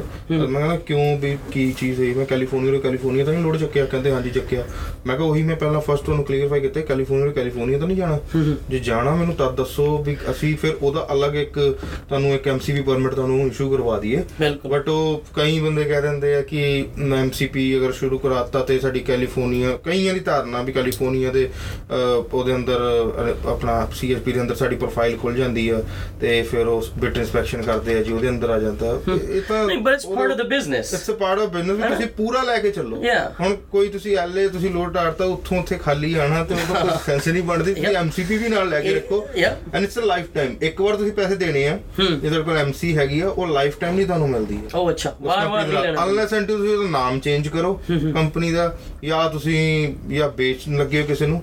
ਦੈਨ ਮੇਰਾ ਇੱਕ ਇੱਕ ਕੁਐਸਚਨ ਆ। ਥੋੜੀ ਇੱਕ ਕਲੀਅਰਿਫਾਈ ਕਰੀ ਵੀ ਜਿਹੜੀ MCP ਆ ਤੇ ਜਿਹੜਾ CA ਨੰਬਰ ਹੁੰਦਾ ਵਾ is it two different things ਕਿ ਦੋਨੇ ਸੇਮ ਚੀਜ਼ it's two different thing it's like same thing ਜਿੱਦਾਂ ਹੁਣ ਯੂਐਸ ਡੀਓਟੀ ਹੈਗੀ ਔਰ ਐਮਸੀ ਨੰਬਰ ਹੈਗੀ ਹੈ। ਯੂਐਸ ਡੀਓਟੀ ਇਜ਼ ਤੁਹਾਡਾ ਡਿਪਾਰਟਮੈਂਟ ਹੈ ਪੂਰਾ ਹਾਂ, federal ਤੇ ਆ ਗਿਆ। US ਆ DOT ਅੰਦਰ federal ਕਾਫੀ ਆ। ਕਾਫੀ ਬ੍ਰਾਂਚਾਂ ਨੇ ਹਾਂ, ਹਾਂ। ਜਿਹੜਾ ਐਮਸੀ ਆ ਮੋਟਰ ਕੈਰੀਅਰ Motor ਉਹ ਇੱਕ carrier। ਆਇਡੈਂਟੀ ਦੇਤੀ ਮੋਟਰ ਕੈਰੀਅਰ ਹਾਂ। ਤੇ ਤੁਸੀਂ ਐਮਸੀ ਦੇ ਵਿੱਚ ਮੋਟਰ ਕੈਰੀਅਰ ਵਿੱਚ ਕੀ ਹੋ ਫੋਰ ਹਾਇਰ ਹੋ ਫੋਰ ਹਾਇਰ ਦਾ ਉੱਥੇ ਹਾਂ। ਹੁੰਦਾ ਉਹ ਇਦਾਂ ਹੈ। ਉਹ ਕਹਿੰਦੇ ਕਿ ਇਦਾਂ ਚੱਲਣਾ ਜਿੱਦਾਂ ਹੀ ਇਹ ਚੱਲਦੇ ਕੈਲੀਫੋਰਨੀਆ ਵਾਲੇ ਕਹਿੰਦੇ CA number. Or California identification number ਹੈ ਉਹ ਉਸ ਤੋਂ ਬਾਅਦ ਤੁਸੀਂ ਐਮਸੀਪੀ ਮੋਟਰ ਕੈਰੀਅਰ ਪਰਮਿਟ ਲੈ ਰਹੇ ਹੋ ਸੋ ਕੈਲੀਫੋਰਨੀਆ ਟੂ ਕੈਲੀਫੋਰਨੀਆ ਇੱਕ ਮਿੰਟ ਇੱਕ ਮਿੰਟ ਮੈਨੂੰ ਦੁਬਾਰੇ ਆਪਾਂ ਕਲੀਅਰਿਫਾਈ ਕਰੀਏ ਇਹ ਗੱਲ ਕਿਉਂਕਿ ਮੈਨੂੰ ਵੀ ਇਹ ਗੱਲ ਦਾ ਪੂਰਾ ਨਹੀਂ ਪਤਾ ਹੈਗਾ ਜਿਹੜਾ US DOT ਨੰਬਰ ਆ ਇਹ ਫੈਡਰਲ ਲੈਵਲ ਵਾਸਤੇ ਆ। ਫੈਡਰਲ ਲੈਵਲ ਠੀਕ ਹੈ ਵਾਸਤੇ। ਫਿਰ ਆ ਜਾਂਦਾ ਕੱਲਾ MC ਮੋਟਰ ਕੈਰੀਅਰ ਨੰਬਰ ਆਪਾਂ ਉਹ ਵੀ ਇੱਕ ਫੈਡਰਲ ਦਾ ਹਿਸਾਬ ਕਿਤਾਬ ਹੀ ਹੈ ਰਾਈਟ ਹੂੰ। ਫਿਰ ਆ ਜਾਂਦਾ ਵਾ CA ਨੰਬਰ ਸੀਏ ਨੰਬਰ ਉਹ ਆ ਗਿਆ ਸਟੇਟ ਲੈਵਲ ਤੇ। State level ਫਿਰ ਆ ਜਾਂਦਾ MCP ਮੋਟਰ ਕੈਰੀਅਰ ਉਹ ਵੀ ਸਟੇਟ ਲੈਵਲ ਤੇ ਆ। state ਸੋ। ਚਾਰ ਤਰ੍ਹਾਂ ਦੇ ਪਰਮਿਟ ਆ ਜਿਹੜੇ ਆਪਾਂ ਨੂੰ ਲੈਣੇ ਪੈਣੇ ਆ। ਜੇ ਤੁਸੀਂ ਕੈਲੀਫੋਰਨੀਆ ਤੋਂ ਬਾਹਰ ਚੱਲਦੇ ਹੋ ਤੇ ਤੁਸੀਂ ਕਹਿੰਦੇ ਹੋ ਵੀ ਆਪਾਂ ਕੈਲੀਫੋਰਨੀਆ ਦੇ ਵਿੱਚ ਵਿੱਚ ਦੋਨੋਂ। ਚੀਜ਼ਾਂ ਲਈ ਤੁਹਾਨੂੰ ਯੂਐਸ ਡੀਓਟੀ ਤਾਂ ਲੈਣਾ ਹੀ ਪੈਣਾ ਚਾਹੇ ਤੁਸੀਂ ਆਊਟ ਆਫ ਸਟੇਟ ਚੱਲ ਰਹੇ ਹੋ ਇੰਟਰ ਸਟੇਟ ਚਾਹੇ DOT ਤਾਂ ਜ਼ਰੂਰੀ ਹੋ ਜ਼ਰੂਰੀ ਆ। ਹੈ ਨਾ 100% ਸੀਏ ਨੰਬਰ ਮਿਲਦਾ ਨਹੀਂ ਵਿਦਆਊਟ ਡੀਓਟੀ ਠੀਕ ਹੈ ਠੀਕ ਹੈ। ਤੇ ਫਿਰ ਉਹ ਦੋ ਚੀਜ਼ਾਂ ਲੈਣੀ ਪੈਂਦੀ ਆ ਉਹਨੂੰ ਬੇਸਿਕਲੀ ਕਿਹਾ ਗਿਆ ਜਾਂਦਾ ਕਿ ਅਸੀਂ ਮਿਕਸ ਐਂਡ ਮੈਚ ਕਰ ਲੈਂਦੇ ਵੀ ਇਹ ਚੀਜ਼ ਆ। ਕਈ ਇਦਾਂ ਹੁੰਦੇ ਆ ਕੈਲੀਫੋਰਨੀਆ ਦੇ ਕੈਰੀਅਰ ਆ ਉਹ ਕੈਲੀਫੋਰਨੀਆ ਤੋਂ ਕੈਲੀਫੋਰਨੀਆ ਆਣ ਕਦੀ ਚੱਕਦੇ ਨਹੀਂ ਉਹ ਉਧਰਲੀ ਸਾਈਡ ਹੀ ਉੱਪਰਲੀ ਸਾਈਡ ਹੀ ਸਾਰਾ ਸਟੇਟਾਂ 'ਚ ਘੁੰਮੀ ਜਾ ਰਹੇ। ਬਿਲਕੁਲ ਬਿਲਕੁਲ। ਤੇ ਉਹਨਾਂ ਨੂੰ ਚਾਹੀਦਾ ਹੀ ਨਹੀਂ ਹੁੰਦਾ। ਤੇ ਕਲੀਅਰਫਾਈ ਕਰ ਲਈਏ ਤੇ ਉਸ ਤੋਂ ਬਾਅਦ ਹੋ ਜਾਂਦਾ। ਸੋ ਅੱਜ ਦਾ ਐਪੀਸੋਡ ਸਾਡਾ ਇੰਨਾ ਹੀ ਸੀਗਾ। ਅਗਲੇ ਐਪੀਸੋਡ 'ਚ ਤੁਹਾਡੇ ਨਾਲ ਮਿਲਦੇ ਆ ਨਵੀਂ ਇਨਫੋਰਮੇਸ਼ਨ ਦੇ ਨਾਲ।